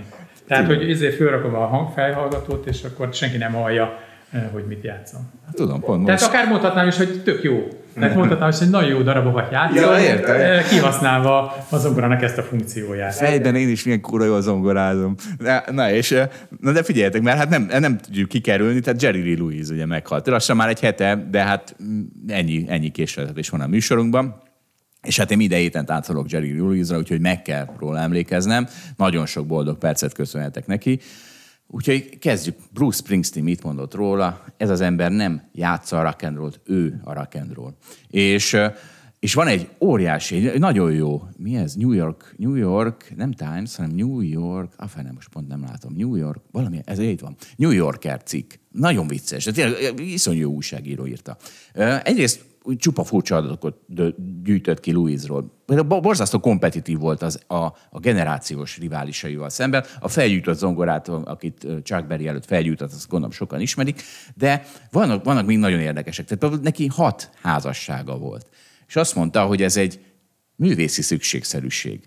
Mert hogy volt neki egy ismerős, egy, egy, egy dalíró, aki azt mondta, hogy figyelj, ha én még egy jó dalt akarok ér, írni, akkor ahhoz ki kell mennem, el kell vennem, tehát el kell vennem egy új feleséget, vagy egy új barátnőt, aki aztán pocsékát teszi az életemet. Tehát ez a, ez a artistic necessity. necessity. Aztán... Hát ez, a, ez az amerikai szenvedés, mert ugye van a közép-európai szenvedés történetek, és akkor vannak az amerikai szenvedések, mondjuk úgy, hogy szánalmas. Így van. Így van.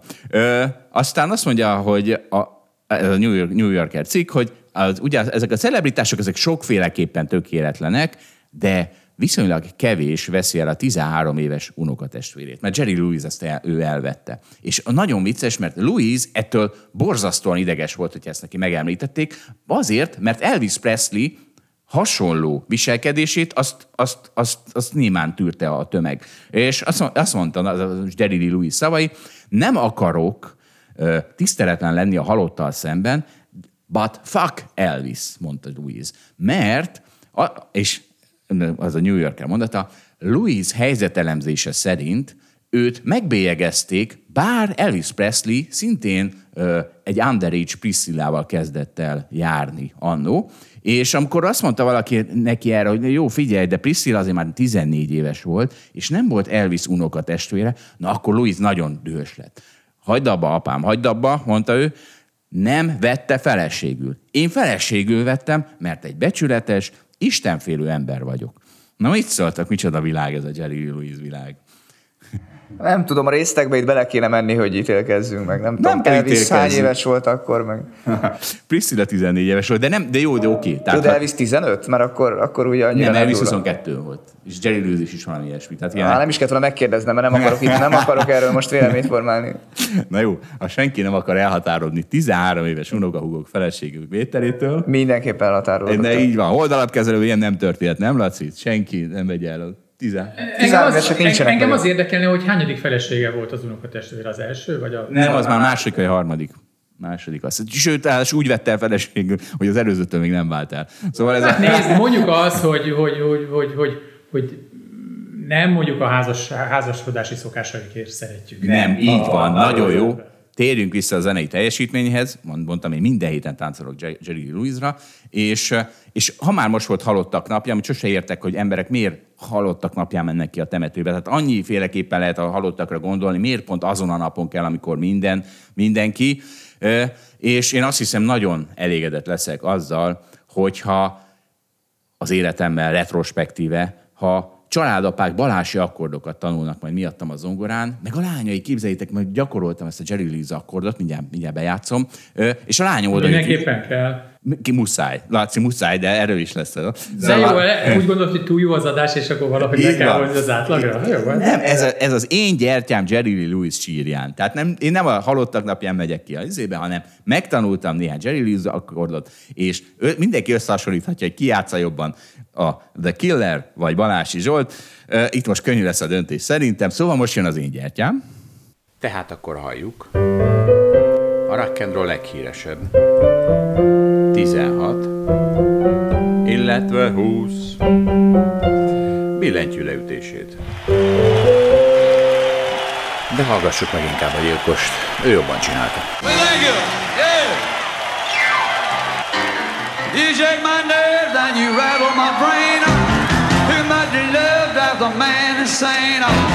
You broke my will. Goodness gracious, great balls of fire. I love the love of my body was funny. Na és akkor Laci, figyelj, te hogy szeretnéd, ha emlékeznének rád, és várhatóan 50 év múlva, mert tehát iszonyat, mi rengeteget értünk mi már ketten, és még, és még a felénél talán, ha tartunk. Tehát mit fogunk csinálni a következő 50 évünkben foci nélkül? Mert hát focizni már például már nem nagyon akarunk, gondolom, a második 50 évben. Te mivel leszel elégedett, Laci, mondjad? Nem tudom, szóval valószínűleg akkor engem ez már nem nagyon fog érdekelni. Ez egy, nyilván ez egy hiúsági kérdés egyébként, mert tényleg, hogy tök mindegy.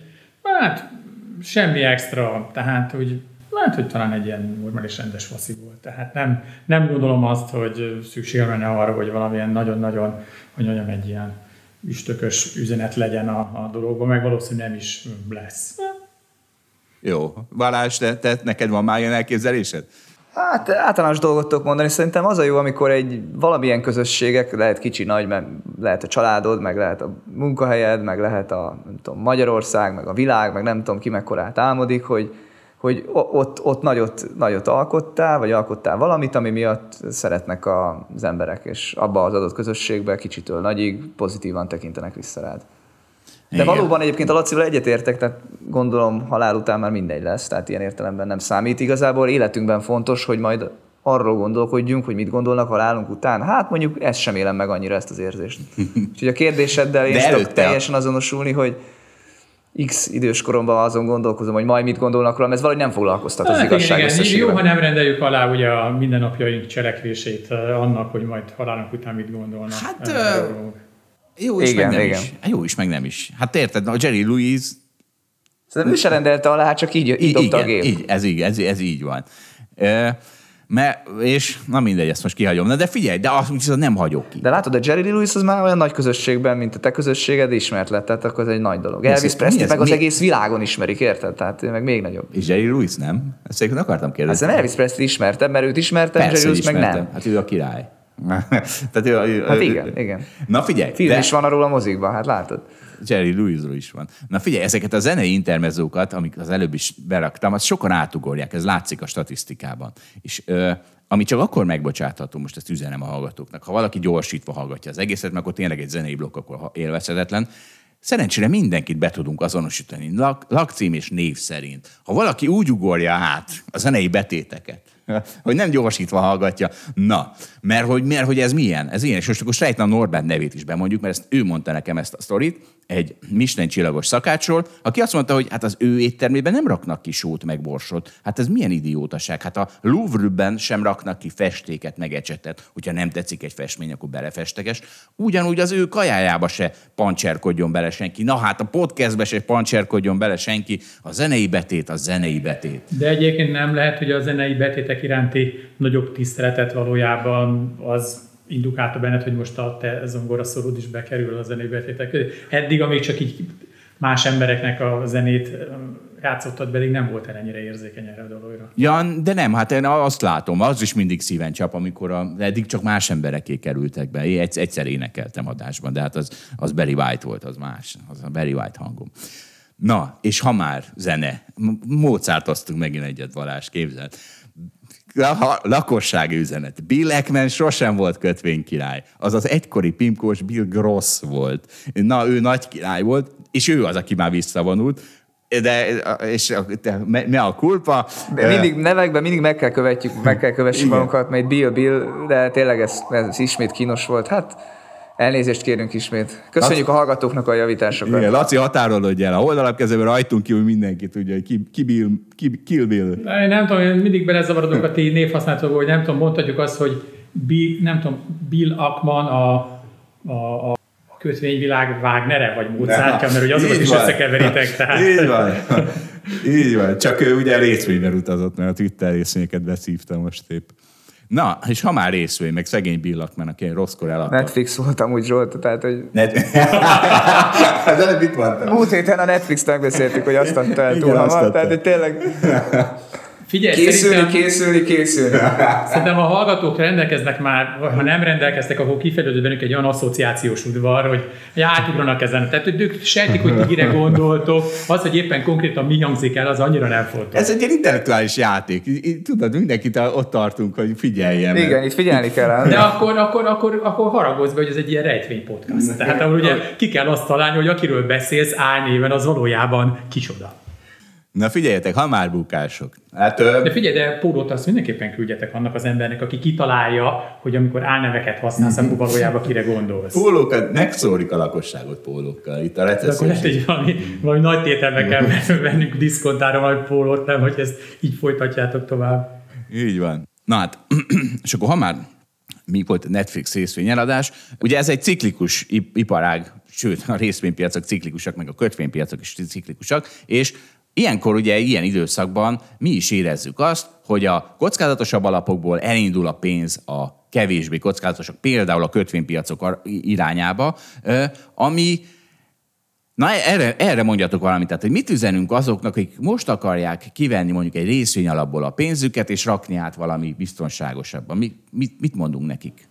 Most elkezdem én, egy máson indítanék. Az, hogy mi a kockázat, azt nem biztos, hogy jól éreztük a kötvénypiacon. Szerintem ez a legfontosabb. Tehát az, hogy milyen egy kockázatos alap, abban szerintem az embereknek az volt a véleménye eddig, hogy a részvény az kockázatos, a kötvény meg nem kockázatos. És hogyha ránéztünk egy csártra, akkor látszódott is. Amikor jó gazdaság volt, akkor felment a részvény, Covid-ban ugye volt egy nagy esés, visszajött, stb. De a kötvények azok, főleg a fejlett világban, de egyébként a magyar kötvénypiacon is azért olyan unalmasak voltak, meg úgy rendben voltak. A nagy esés nem volt bennük attól függetlenül, hogy volt mondjuk a Covid. Sőt, ugye a fejlett kötvénypiacokban inkább belemenekültek a, a Covid mélypontján. És ugye az látszik, hogy, hogy ez valami gyökeresen megváltozott. Tehát Magyarországon az, hogy a néhány százalékos kamat az felment ilyen tizen sok százalékra, tehát ez, ez ugye elképesztő átárazodást okozott, és a hosszabb kötvényeknek, tehát mondjuk egy, már egy 3-4-5 éves lejáratú kötvénynek is az árfolyama az brutálisan beesett, tehát egy, egy 20-30 százalékot, és erre sokan egyszerűen nem voltak képben azzal kapcsolatban, hogy ez, az, az megtörténhet. És egyébként Magyarország nagyon extrém ország, mert ilyen, hogy felmegy tényleg 10%-ot egy évben a, a, a kötvényhozam, az, az, az brutális. Csak azt akarom mondani, hogy az, hogy mi a kockázatos alap, most kiderült, hogy a részvényalap az egy kockázatos alap, meg kiderült, hogy mondjuk a nem egy éves, hanem az annál hosszabb kötvények is egyébként kockázatos alapnak tűnnek, hiszen be tudtak esni, és visszaestek a 6-7 évvel ezelőtti szintjükre. Tehát, hogy mi a kockázat, azt szerintem teljesen átalakult, úgyhogy most úgy kell dönteni, hogy akarok egy kockázatos alapot venni, ja, de hát ez nem csak a részvény, az a kötvény is. Úgyhogy egyébként én azt gondolom, hogy ez egy külön téma, hogy a hosszú kötvény az jó befektetése, meg, a, meg a, egyébként a részvények jó befektetésekkel. Én egyébként azt gondolom, hogy a magyar hosszú kötvény most már inkább jó befektetés, de én mondjuk azért két kézzel nem zsákoltam a 2030 utáni lejáratú magyar kötvényeket, mert azt gondolom, hogy van, van kockázat, például pont amiről beszéltünk a gazdaságpolitikán kapcsán, hogyha itt ilyen argentin-török út van, akkor nyilván nem olyan jó egyébként kötvényeket tartani, se rövidet, se hosszút, de a hosszú kötvénye lehet akkor, akkor egyébként nagyot bukni. A részvények, az külön téma, arról sokat beszélünk, most ebben nem mennék bele. Hát, tudod, beszéltünk erről, hogy én, én könnyen dumálok, mert, mert ugye nem kezelek ügyfeleknek alapot, de arról ugye már beszélgettünk sokszor, meg ugye én nagyon-nagyon durán top-down megközelítést alkalmazok, tehát ugye a makróból vezetem le a dolgokat. Ugye én azt gondolom, hogy, hogy az alapkezelőknek ugyanaz a fő hibája, mint, a, mint mondjuk a magyar gazdaságpolitikusoknak, hogy hát nekem is, tehát hogy olyan, én, én, én, én, hogyha azt mondom, hogy valamit úgy tanultam ebből a, ebből a 30 évben, akkor ugye alázatot tanultam a piacsal szemben, és ugye arra kieserő következtetésre kellett rájönni, hogy nagyon kevés dolgot tudok a világból. Tehát, tehát, tehát hogy mondjam, ez a, a saját korlátaidat ezt nagyon erősen a tőzsdével megismered, mert hogy mindig szembesítenek a, a, az eredményeid, és hiába volt nekem szerintem egy tök jó teljesítményem 30 éven keresztül, iszonyatosan sokat hibáztam, és nagyon sokszor csalódtam magamba, azt gondoltam, hogy értem a világot, és kiderült, hogy egyébként nem, nem értem. Ugye ma ilyen szempontból sokkal alázatosabb vagyok, és ugye azt mondom, hogy sokkal ritkábban kereskedek, sokkal kevés, kev, nagyon kevésszer gondolom azt, hogy, hogy meg tudom verni a piacot, és okosabb vagyok a piacnál. Tehát azért a hedge fund menedzserek, és ez most nyilván általában beszélek arról, az kicsit olyan, mint a magyar kormány, hogy, hogy kúra okosnak képzeli magát, és ugye rengetegszer kereskedik. Tehát, hogy nagyon sokszor beavatkozom a gazdaságpolitikába ilyen egyedi dolgokkal, maras üzletet kötök, ezen biztos keresek, azon biztos keresek, aztán egyébként kiderül, hogy egyébként nem. Viszont kurva nagy a költsége.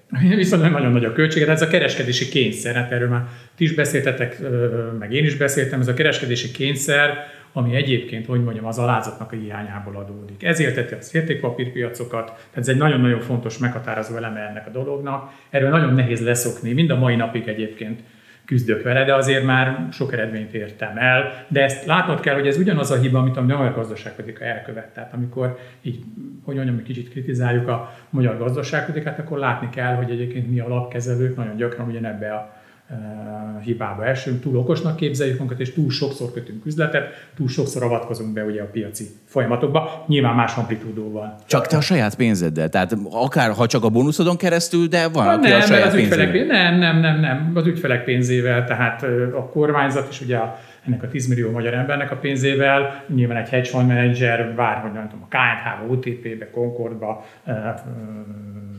Holdba, nyilván az ügyfelek pénzével hozza meg ezeket a, ezeket a döntéseket. Tehát én azt láttam, hogy nyilván ez egy, ez egy hiba, tehát ez egy iparági probléma. A, a, tehát én még egyszer mondom, könnyen beszélek, mert ugye nem ebbe a helyzetbe vagyok, de én például azt mondtam, hogy egy emelkedő kamatkörnyezet lesz nem magyar, hanem ugye egy, egy, egy, egy, egy amerikai emelkedő környezet, kamatkörnyezet van, Évek óta készülünk erre, ugye láttuk, hogy ez elindul, ez egy szar időszak. Tehát tudjuk azt, hogy a csökkenő kamatok, tehát az, az, az a nem tudom, a 80-as évek végétől akár egyébként a koronavírusig tartó írtozatos bull, vagy akár a koronavírus után is, az egy ilyen nagyon erős kamat, ez egy 30-40 éves kamatcsökkenési trendnek a, a mellékterméke volt. Nyilván nem csak ezen múlott, de ez volt a fő hajtóereje. Tehát az elmúlt 40 évben az eszközár emelkedésnek a fő hajtóereje egy gyakorlatilag nyilván nagy ugrásokkal, leföl ugrásokkal, de folyamatosan csökkenő kamat, ami gyakorlatilag egy mínusz kamatba kulminálódott ugye a végén, rövid kamatok esetében Európában, Japánban és akár az Egyesült Államokban is kvázi ez nulla volt, és ugye láttuk, én láttam, vagy hát nem láttam, hanem hát tapasztaltam azt, hogy ez a, ez, ez, ez a, ez a kamatcsökkentési dolog ez megfordult, és azt mondom, hogy ez egy, ez egy szar környezet. Tehát ez egy, ez, egy, ez, egy, ez egy olyan ellenszél, ami nem egy ilyen kisalföldi, ez, hanem ez inkább egy ilyen patagóniai marha erős ellenszél, és nem biztos, hogy ebbe kell egyébként ugye a úthenger előtt szedegetni a pendiket. Tehát ilyen esetben szerintem meg tök jó az, hogyha az ember néz ki a fejéből. Ez az egyik. A másik, hogy meg kell értenünk azt a jelenséget, sokszor ezt elfelejtjük, az egyik lábát érezzük, a másik lábát nem érezzük, hogy ugye a nulla kamat környezet az rákényszeríti az ügyfeleket arra, a megtakarítókat, hogy kockázatot vállaljanak. Ugye ezt láttuk akkor, műkincs, Ethereum, Bitcoin, részvényalap, ingatlan, minden szar. Ugye? Minden, minden buborék, ócska kötvények negatív hozammal, tehát mindent meg lehet venni. Na, és akkor néha egy kicsit így elcsodálkozunk akkor, amikor hirtelen meg felmegy a hozam és a kötvényekkel lehet pénzt keresni, akkor még az emberek elkezdik ugye kivonni a pénzüket a kockázatos befektetésekből. De ők nem azt nézik, hogy most ezen ennyit keresek, annyit keresek, hanem ha nulla kamatot kapok, akkor hú, mindenképpen kell valami kockázatot vállalnom, és ez nyilván nagyon sok esetben marha drágán vesznek eszközöket, mert menekülnek a nulla kamatból, meg a mínusz reálkamatból. De amikor egyébként adnak nekik kamatot, akkor meg nem azt nézik, hogy hú, lehet, hogy egyébként a részvénye most egy kicsit többet lehet keresni, hanem azt mondja a magyar befektető, hogy most kap 10% kamatot, ami sokkal szarabb, mint a 18, amit mi egy rövid kötvény alapunkba el tudunk érni, vagy nem tudom, 16-ot, de azt mondja, hogy hű, hát itt végre nem bukom, meg nem mínusz kamatom lesz, akkor most mi a szarnak vállalja a kockázatot, mert ugye nem professzionális befektetőkről van szó. Tehát én azt gondolom, hogy a szakmánkba a másik jó, amit el tudunk követni, hogy professzionális szinten gondolkodunk, és nem értjük azt, hogy mondjuk egy átlag megtakarító az hogyan gondolkodik. Ugye ez egy régi, régi mondásom az, hogy a mínusz 1 százalék hozam, meg a plusz 1 százalék hozam között ugye nem 200 bázispont a különbség, hanem élet-halál. Tehát teljesen máshogy viselkednek az emberek akkor, amikor van kamat, meg megint máshogy viselkednek, hogyha nincs kamat, vagy mínusz a kamat, és lehet, hogy a kettő között nagyon kicsi a különbség, de akár 180 fokos fordulat állhat bele a befektetői viselkedésbe. Tehát, tehát mire akarok kiukadni? Tehát a lényegre kell koncentrálni. Én tovább is azon, hogy top-down megközelítést kell alkalmazni, keveset kell kereskedni, és tudnunk kell gondolkodni az ügyfelek fejével, tudnunk kell azt, hogy nem professzionálisan gondolkodnak, nagyon-nagyon máshogy gondolkodnak, mint mi, és nem tudod őket egyébként nyilván rákényszeríteni arra, semmilyen oktatással, már nagy tömegeiket, hogy átvegyék ezt a professzionális gondolkodást, tehát hogy ergo neked kell hozzájuk alkalmazkodni, tetszik, nem tetszik. Akkor mondok egy nagyon egyszerű üzenetet, ha erre több nemzetközi kutatás van, de mi is megcsináltuk a Hold 2000 alapunkkal, akik kibeugrálnak ezekből a kockázatos eszközökből, azok sokkal rosszabb hozamot realizálnak hosszú távon, mint azok, akik megveszik és tartják, vagy esetleg még es, ki, folyamatosan veszik. Már az, az a titka a legjobb hozamnak, az ember folyamatosan veszi. Persze, tehát ez, ebbe benne volt ebbe a hosszú futtatásban ez is, hogy tehát amikor mínusz kamat, akkor tehát nem azt nézik, hogy valami drágán vesznek, vagy olcsón vesznek, hanem valami elől menekülnek, vagy valamibe egyébként így kényelmesen beilleszkednek. A mínusz kamat elől mindenki menekül, és ezt nem tudja eldönteni, főleg, hogyha visszatekintő hozamok pozitívak, hogy valamit drágán vásárol, vagy marha drágán. Ugyanígy, amikor a visszatekintő hozamok meg negatívak, mert egy átárazódás és egyre olcsóbbak az eszközök, akkor pedig nagyon sokszor kiveszik az emberek a pénzt. A Tesco-ban tök jól tudják kezelni a dolgot, bár most a inflációs időszakban ez lehet, hogy nem igaz, de ugye bemegy a háziasszony a Tesco-ba, valamit szokott venni 300-ért, leárazzák 200-ra, megnézi, hogy nem járt el a szavatossága, mert ugye annyira már szofisztikált, látja, hogy nem, és akkor vesz belőle háromszor annyit, megveszi előre három hónapra a készletet. Ugye, hogyha hirtelen felemelik az árat, akkor ő, ha most nem veszek, lehet, hogy akkor veszek most egy saját termés, saját márkás terméket. Tehát tök racionálisan gondolkodnak az emberek a Tesco-ba. A tőkepiacon, meg az ingatlanpiacon teljesen máshogy, mert ugye nem ismerik. Akkor, hogy ott mennek fel az árak, akkor azt gondolják, visszatekintő hozamok tök jók, a visszatekintő hozamok akkor jók, ha minden egyre drágább, és azt mondja, hű, akkor ez nagyon jó, akkor veszek. És hogyha minden egyre olcsóbb, az eszközök egyre olcsóbbak, és a visszatekintő hozamok negatívak, azt mondja, hogy hú, hát nagyon nagy baj van, és akkor eladok olcsón. Tehát nyilván neked igazad van, Ettől függetlenül ugye nyilván nekünk, alapkezelőknek, mivel ez egy nagyon régi attitűd, és ez nem is fog változni a jövőbe, tehát ezt nagyon-nagyon erőteljesen ezzel kalkulálnunk kell. Na, jó, tehát akkor senki ne ugráljon, és ha már ugrál, akkor egy van benne meneküljön, könyörgöm, ingatlanba. Eljött az első hónap. Amerikában is, Magyarországon is, amikor esnek az ingatlanárak. Balázs, mondj egy néhány mondatot az amerikairól. Hát az Amerikában elég egyértelműen azonosítható a probléma, beszéltünk a részvénypiacok kapcsán, és mennek fel a hozamok, ezen belül is ráhozamok, de ugye ez nagyon jól megérzi az, aki egyébként ingatlant akar venni, az, az a 30 éves mortgage, tehát a jelzálók hitel. Itt az adatokból az látszik, hogy a 3%-ról felment 7%-ra itt az elmúlt egy-két évben. Ugye, aki logikusan gondolkodik, hogy most De mert, bére... mert ott is én izé van, kusma van a kamaton? Ott nincsen. Ott, ott fel tudott menni, mert nincsen, nincsen árplafon. Amerika egy ilyen működő piacgazdaság. Tehát az alulról közelítette a hetet, és nem fölülről. Igen, igen. Nem tudom, hogy honnan közelítette a hetet, de biztosan alulról, de hogy ott nem fogta meg semmi, az biztos. Na és akkor ugye az látszik, hogy aki, aki logikusan gondolkodik, hogy most valahol laknia kell, az ugye átgondolja, hogy vesz lakást, vagy átgondolja, hogy, hogy bérel lakást. És ugye az látszik, hogy a lakásvásárlás mert ugye egyébként a jelzálók hitel kamatok azok alapvetően az új lakásokra vennek, tehát amit most akarnak venni. Nem ment föl mindenkinek, mert ugye csomóan befixálták, és ez tök jó, mert akkor, akkor ugye ők, ők nem kerülnek most akkor a bajba, mint kerülnének, ha egyébként változón vették volna fel a hitelt. És ugye az látszik, hogy hogy, hogy most már sokkal inkább megéri rövid távon úgy tűnik bérelni, mint fizetni ezeket a magas jelzálók hiteleket, mert ugye nagyon megnőttek a, a törlesztő részletek, ha le akarom egyszerűsíteni. És nem belemenve a részletekben, nagyjából az látszik, ezt olvastam egy elemzésben, hogy ez a, ez a fajta emelkedés, ez körülbelül kellene okoznia, hogyha egy fundamentális elemzést végzünk, egy ilyen 25-30 százalékos esést a, az ingatlanárakban.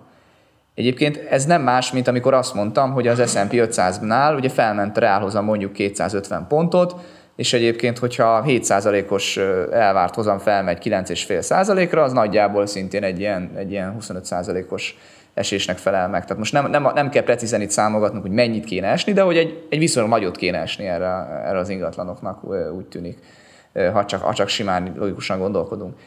És, és egyébként eddig még ugye nem estek, tehát ahogy Zsolt mondod, most ha megnézzük az amerikai ingatlánokat, akkor azt látjuk nominálisan, hogy most egy nagyon pici esés már látszik. Ugye az irány a kérdés, hogy ez, ez meddig fog tartani. Nagy egyébként a 25% esés, vagy benne van a pakliban. Ha úgy nézzük, akkor igazából nem lenne olyan nagy dráma, mert volt benne egy 40% emelkedés itten 19-20-hoz képest, most a 25%-es, és ugye visszafel az, az ugye nagyobb, mert a csúcsról mérjük a 25%-ot, tehát mondhatjuk most nagyon leegyszerűsíteni, hogy nagyjából visszaesne oda, ahol egyébként volt két évvel ezelőtt, hogyha, hogyha a piac így árazna. De nyilván az is megoldás, egyébként a kamatok megint visszaesnek, és akkor, akkor meg ez lehet, hogy nem történik meg. Tehát, hogy valószínűleg lehet egy ilyen egyensúly, egyensúly állapot, és egyébként kicsit csökkennek a kamatok, meg kicsit esnek a, lakásárak is, de hát nyilván bármelyik kombináció lehet, csak fel akartam erre hívni a figyelmet, hogy, hogy, hogy ezek a, magas jelzálók kamatok, ezek nyilván bele fognak marni ebbe a nagy emelkedésbe, és hát előbb-utóbb valószínűleg eséshez is vezetnek. Igen, szerintem ez nagyon fontos kihangsúlyoznod, hogy az ingatlanok azért mentek fel, mert a kamatok lementek. Tehát ez, ez egy ellentétes hatás, ha olcsó a finanszírozás, olcsók a kamatok, akkor mennek fel az eszközárak. De ami az egyik irányba igaz, az igaz, az igaz a másik irányban is. Tehát sajnos, hogyha a kamatok elkezdenek fölfelé menni, akkor azok ugyanolyan hatás, csak ellentétes irányjal. Ahogy a részvénypiacon. Persze, persze, persze. Tehát ezek nem ilyen spekulációk, hanem az egyszerű, egyszerű matematika. Mondjuk az ingatlanpiacok egyébként általában nem kezdenek el gyorsan esni. Nyilván minden ciklus más, de tipikusan úgy néz ki egy ingatlanpiaci ciklus, hogy amikor van egy nagy emelkedés, akkor az megáll, a tra- tehát nem, nem indul el vissza, hanem kitoppol, abban látható, hogy elkezd visszaesni a tranzakciók száma. Tehát először a tranzakciók száma esik vissza, hiszen az eladók nem akarnak engedni, mert megszokták az elmúlt ezer évben, hogy mindig fölfele mentek az árak, tehát hogyha vártak, akkor ők mindig buy the dip, tehát ugye nem érdemes eladni, mert hogy mindig egyre följebb megy, és aztán amikor látja, hogy a szomszéd is kénytelen volt engedni, pa, pa, pa, akkor hirtelenjében aztán elfogadják tehát ez, a, ez az elfogadás erőt vesz az ingatlanpiaci eladókon, és akkor itt egy bizonyos stagnálás után elkezdenek esni az árak, ha közben nem történik nyilván valami a piacon, ami megfordítaná ezt a tendenciát. Meg azt látja, hogy ha azt a lakást már eladta volna, és akkor az, az egy év várakozás alatt ott 15% kamatot kapott volna a kötvénypiacon ezért a pénzért. Szerintem ezt, nem, szerintem ezt, ezt az opportunity costot, meg ezeket a benefiteket, ezeket nem tudják kezelni. Azt látja, hogy a szomszéd eladta az ingatlant, ő meg most csak 100 dollárral alacsonyabb áron, az, azt, azt úgy érzi, meg az úgy zavarja. Szerintem ezt a haszonáldozat költséget, meg ezt, ezt, nem, ezt, ezt, ezt nem, nem tudják az emberek szofisztikáltan kezelni. Na, de a Duna House árindex alapján már Budapesten, vagy Magyarországon is elkezdtek esni átlagosan a lakásárak a legutóbbi hónapban, vagy ez négy éves. Tehát úgy néz ki, tehát még mindig 20 meg 30 százalékkal drágultak a budapesti lakásárak éves alapon, de ez a drágulás az úgy nézett ki, hogy háromnegyed éven keresztül ment a óriási emelkedés, majd az utolsó negyedében jött két hónap stagnálás, majd az utolsó hónapban már áresés is jött, miközben a tranzakció szám, amit Laci is mondott, az meg drasztikusan alacsonyabb, mint az előző években. Tehát, tehát nagyon úgy néz ki, hogy átlagosan a, budapesti lakás, meg a magyar lakáspiacra is megérkezik ez az esés. Hát meg, meg, meg kell. De, és akkor itt van egy, egy barátom, egy mérnök építészmérnök barátom, aki, aki a következőt írt, hogy ez milyen hülyeség, hát hiszen mindenki tudja, hogy lesznek olyan ingatlanok, amik, amik, tehát ugye mi történt? Egy 15 évnél régebbi ház energiaköltség átlagosan 600%-kal nőtt, miközben egy új építésűnek 0%-kal. Ugye ez emiatt a rezsi, rezsi mar, marhaskodás, beavatkozás miatt, amit nálunk Magyarországon látunk, és ezzel az új helyzete most kell szembesülni a piac, mondja ő. A régiek akár 50%-ot is veszíthetnek az árból egy éven belül, a nulla energiaigényük pedig alsóhangon duplázódnak. És, de, és, de hát ez, ez, ez, ez, tehát ez egy mérnöki okoskodás, hát ez hülyeség. Hmm.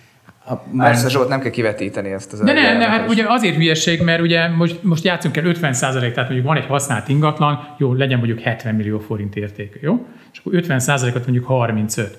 Na de hát érted, 5 millió forintból megcsinálod a, szigetelését nem tökéletes minőségbe, és akkor onnantól kezdve, de, hogy, érted? Tehát ez, lehet, hogy a kamatemelkedést is beszámolta. Nem, nem, nem, nem, hát, tehát, tehát nem lehet azt mondani, hogy egy szigeteletlen régi ház az örök életében szigeteletlen maradt. Tehát nyilván az áresés addig mehet le az ár, tehát így viszonylag, tehát relatíve, nem mehet le jobban, ha a piac jól működik, mint amennyiben egyébként a szigetelése kerülne. De a szigetelés az, nem, az nem viszi le nullára az energiaigényét, tehát azért itt még, még, még bőven marad energiaigény, meg még így is lehet, hogy átlag feletti fogyasztó leszel benne. Tehát... Na nem, mert hogyha most lemész, érted, lemész mondjuk a rezsicsökkentett ára, akkor igazából az már, az már, az már nem számít. Tehát, tehát itt, itt nyilván vannak ilyen határköltségek, tehát ezek a régi ingatlanok, ezek annyit kellene, hogy veszítsenek az értékükből, így piaci alapon, most egy tényezőt figyelembe véve, hogy amennyibe egyébként a felújítások, tehát az energetikai felújítások kerülnek. Plusz hát de meg nem vetíteném ki ezt a magas energiárat örökre. Nem tudom, mi van itt belekalkulálva, de hát ez, ez nagyon fontos. Hát ez egy nehéz. Van sok gáz a világban, előbb-utóbb le fog menni a gázára, Aha. és akkor nem lesz megint olyan drága minden. De egyébként csak, úgy, csak egy konkrét példával játszunk el, hogy tegyük fel mondjuk egy 75 négyzetméteres lakás, az ugye átlagos az új lakás, nem? Tehát az 75 négyzetméter. Ma az Pestem, vagy Budán az legalább 1,2 millió per négyzetméter, nem? Új építésű? Aha. Hát az több is lesz, az de legyen, mondjuk. Hát akkor mondjuk, akkor mondjuk az, hogy, hogy legyen 90 millió egy ilyen lakás. Ugye gyakorlatilag, ha van 90 millió forintod, akkor mondjuk berakod egy ilyen állampapírba, akkor azért egy egy 10 millió forintot mindenféleképpen keresel rajta. Sőt, 12-t is most ne 18-al számoljuk. Tehát mondjuk keresel rajta 12 millió forint kamatot. Ugye gyakorlatilag bérleti díjból, ugye ez kamatmentes, vagy adómentes, meg mindenmentes, ugye ez azt jelenti, hogy bérleti díjból akkor kapnál 10 milliót, 12 milliót, hogyha havonta 1 millió forintért adott ki ezt a lakást. Összesen lehet hasonlítani kettőt. Mondjad? Összesen lehet hasonlítani Persze, tehát nyilván egy 75, 75 négyzetméteres lakást nem tudsz havi 1 millió forintért kiadni. Van olyan lakás, van olyan 75 négyzetméteres lakás, amit ki tudsz adni 1 millió forintért, de az meg nem. Az meg nem 90 millió. Egyébként van, az inga, van egy ingatlanos YouTube előadásom, ott, ott elég, elég összeszedtem ezeket az érveket. Úgyhogy, meg a másik érv, hát hogyha mindenki tudja, hogy a, a most átadásra kerülő, de két éve épített nulla energiaigényű ház rohadtul megdrágul, akkor az már föl kellett, hogy menjen az ára. Tehát, hogy, tehát, hogy nem lehet jó befektetés valami, ami tudott a jó befektetés lesz két év múlva, mert akkor annak már most azonnal. Tehát az ne adja el senki olcsón, akkor ezt, ezt, ezt, ezt tudom. És már ilyen fundamentális elemzőkkel a lakásvásárláshoz is, nem? Tehát, hogy, hogy, hogy ne, mint a részvényhez. Mindig, mindig is az kellett. De igen, csak eddig olyan, olyan szemmel látható, könnyű, könnyű árkok voltak, hogy téglaépítésű vagy panel, Budapest vagy nem Budapest, nagyjából ennyi. Most meg, hogy, hogy, hogy, hogy mekkora az energiaigénye, el kell kérni a, a, az előző tulajdonosnak a rezsiszámláit. Hát most megdurult a világ, azt hiszem. Ebben egyetértünk. Na és akkor mennyire meg, megdurult a világ? Tessék, itt van egy remek burvárelem, zárásként. Franciaországban Park, Parker, nem, remélem sokan tudják, mi az. Tudják, de aki nem, tehát ugrálnak a falakon, szerintem elég veszélyes sport, de nyilván nagyon élvezetes, hogyha az ember megtanulja. Igen. És ez Lekaltózni egyik házról a másikra át. Meg fölmászni a falakon. Tehát, hogyha van néhány kiszögelés rajta, akkor azok fölszaladnak a falon. És na is azt csinálják ezek a parkörök, hogy Párizsban mennek körbe-körbe, és ha látnak égő reklámot, reklámtáblát, Hát villany, boltoknak a villanyait, nem? Boltoknak a villanyait, akkor felszaladnak a falon, és lekapcsolják az ilyen emergency cut-off power-rel. Közhasznúság van. Igen, amit a tűz esetére raknak föl így a ház falára, hogy a tűz van, akkor azon lehessen kikapcsolni. Hát ezek felszaladnak a falon, és kikapcsolják. És azt mondják, hogy és beleraknak egy kis sportot, és az... Az a baj, hogy rossz országban vannak. Tehát szerintem az van, hogy Franciaország teli van atomerőművel, tehát azt gondolnám, uh-huh. hogy az éjszakai villanyára az rohadt olcsó. Igen. És pont egyébként ugye ezt éjszaka csinálják, Igen. mert egyrészt gondolom nem akarja, hogy, el, hogy elkapja őket a rendőrség, másrészt ugye éjszaka világítanak a, a lámpák így ennyire erősen. Úgyhogy igazából országot kéne váltani. Hát nem, figyelj, de akkor keverjük bele Norvégiát ebbe a témába, egy keretbe foglalva a mai adást. 20 évekkel ezelőtt olvastam ezt a Boldog Észak című könyvet Kun Árpád, és akkor mindegy Norvégiában játszik, és vannak, vannak ilyen ökoterroristák. Az északi sarkon a norvégok állítólag, nem tudom, a könyv szerint úgy, úgy járnak bevásárolni, marha hideg van, bemennek a boltba, és behagyják a sluszkulcsot, és mennek az autók mert hogy annyira hideg van meg minden, és akkor ezek az ökoterroristák gyakorlatilag azt csinálják, hogy beugranak az autóba, és kikapcsolják, tudod, lekapcsolják a motort. Tehát ez egy álljanak arrébb, meg... álljanak arrébb az az autóval, hogy, hogy a megtanulja az az ember. Nem, hanem az, a, az az ökoterrorista, hogy fogja beugrik az autóba, és akkor, és akkor elfut. Tehát ez egy tíz évvel ezelőtti uh, sztori, de ez valamennyire hasonló, nem? És Igen. lehet, hogy annak több értelme van. Igen, hát az biztos, hogy ennek több értelme van, mert itt atomenergiát spóroltak. De hát kell, akkor izé túlterhelődik a tájt, kedves parkkörök, de hát ezek se tudják, ezek a parkőrök, hogy hogy, hogy, hogy, hogy működik De a az üzenet a fontos. Tehát itt igen, ez igaz. Persze, tehát a, tehát a megfogalmazott üzenet. Ez, ezek már két éve működnek. Na, hát akkor, akkor köszönjük szépen, Laci, hogy itt voltál. Megyünk parkőrözni egyet. Köszönjük a viszonthallásra. Sziasztok. Sziasztok. Sziasztok. Köszönjük, hogy velünk tartott a Hold After Hours mai részében. Ha tetszett a műsor, kérjük értékeljen minket, és iratkozzon fel csatornánkra, hogy azonnal értesüljön legfrissebb epizódjainkról. Az adással kapcsolatos részleteket és az említett cikkeket, ábrákat keresse a Hold blogon. Ez volt a Hold After Hours. Tartson velünk a következő adásban is!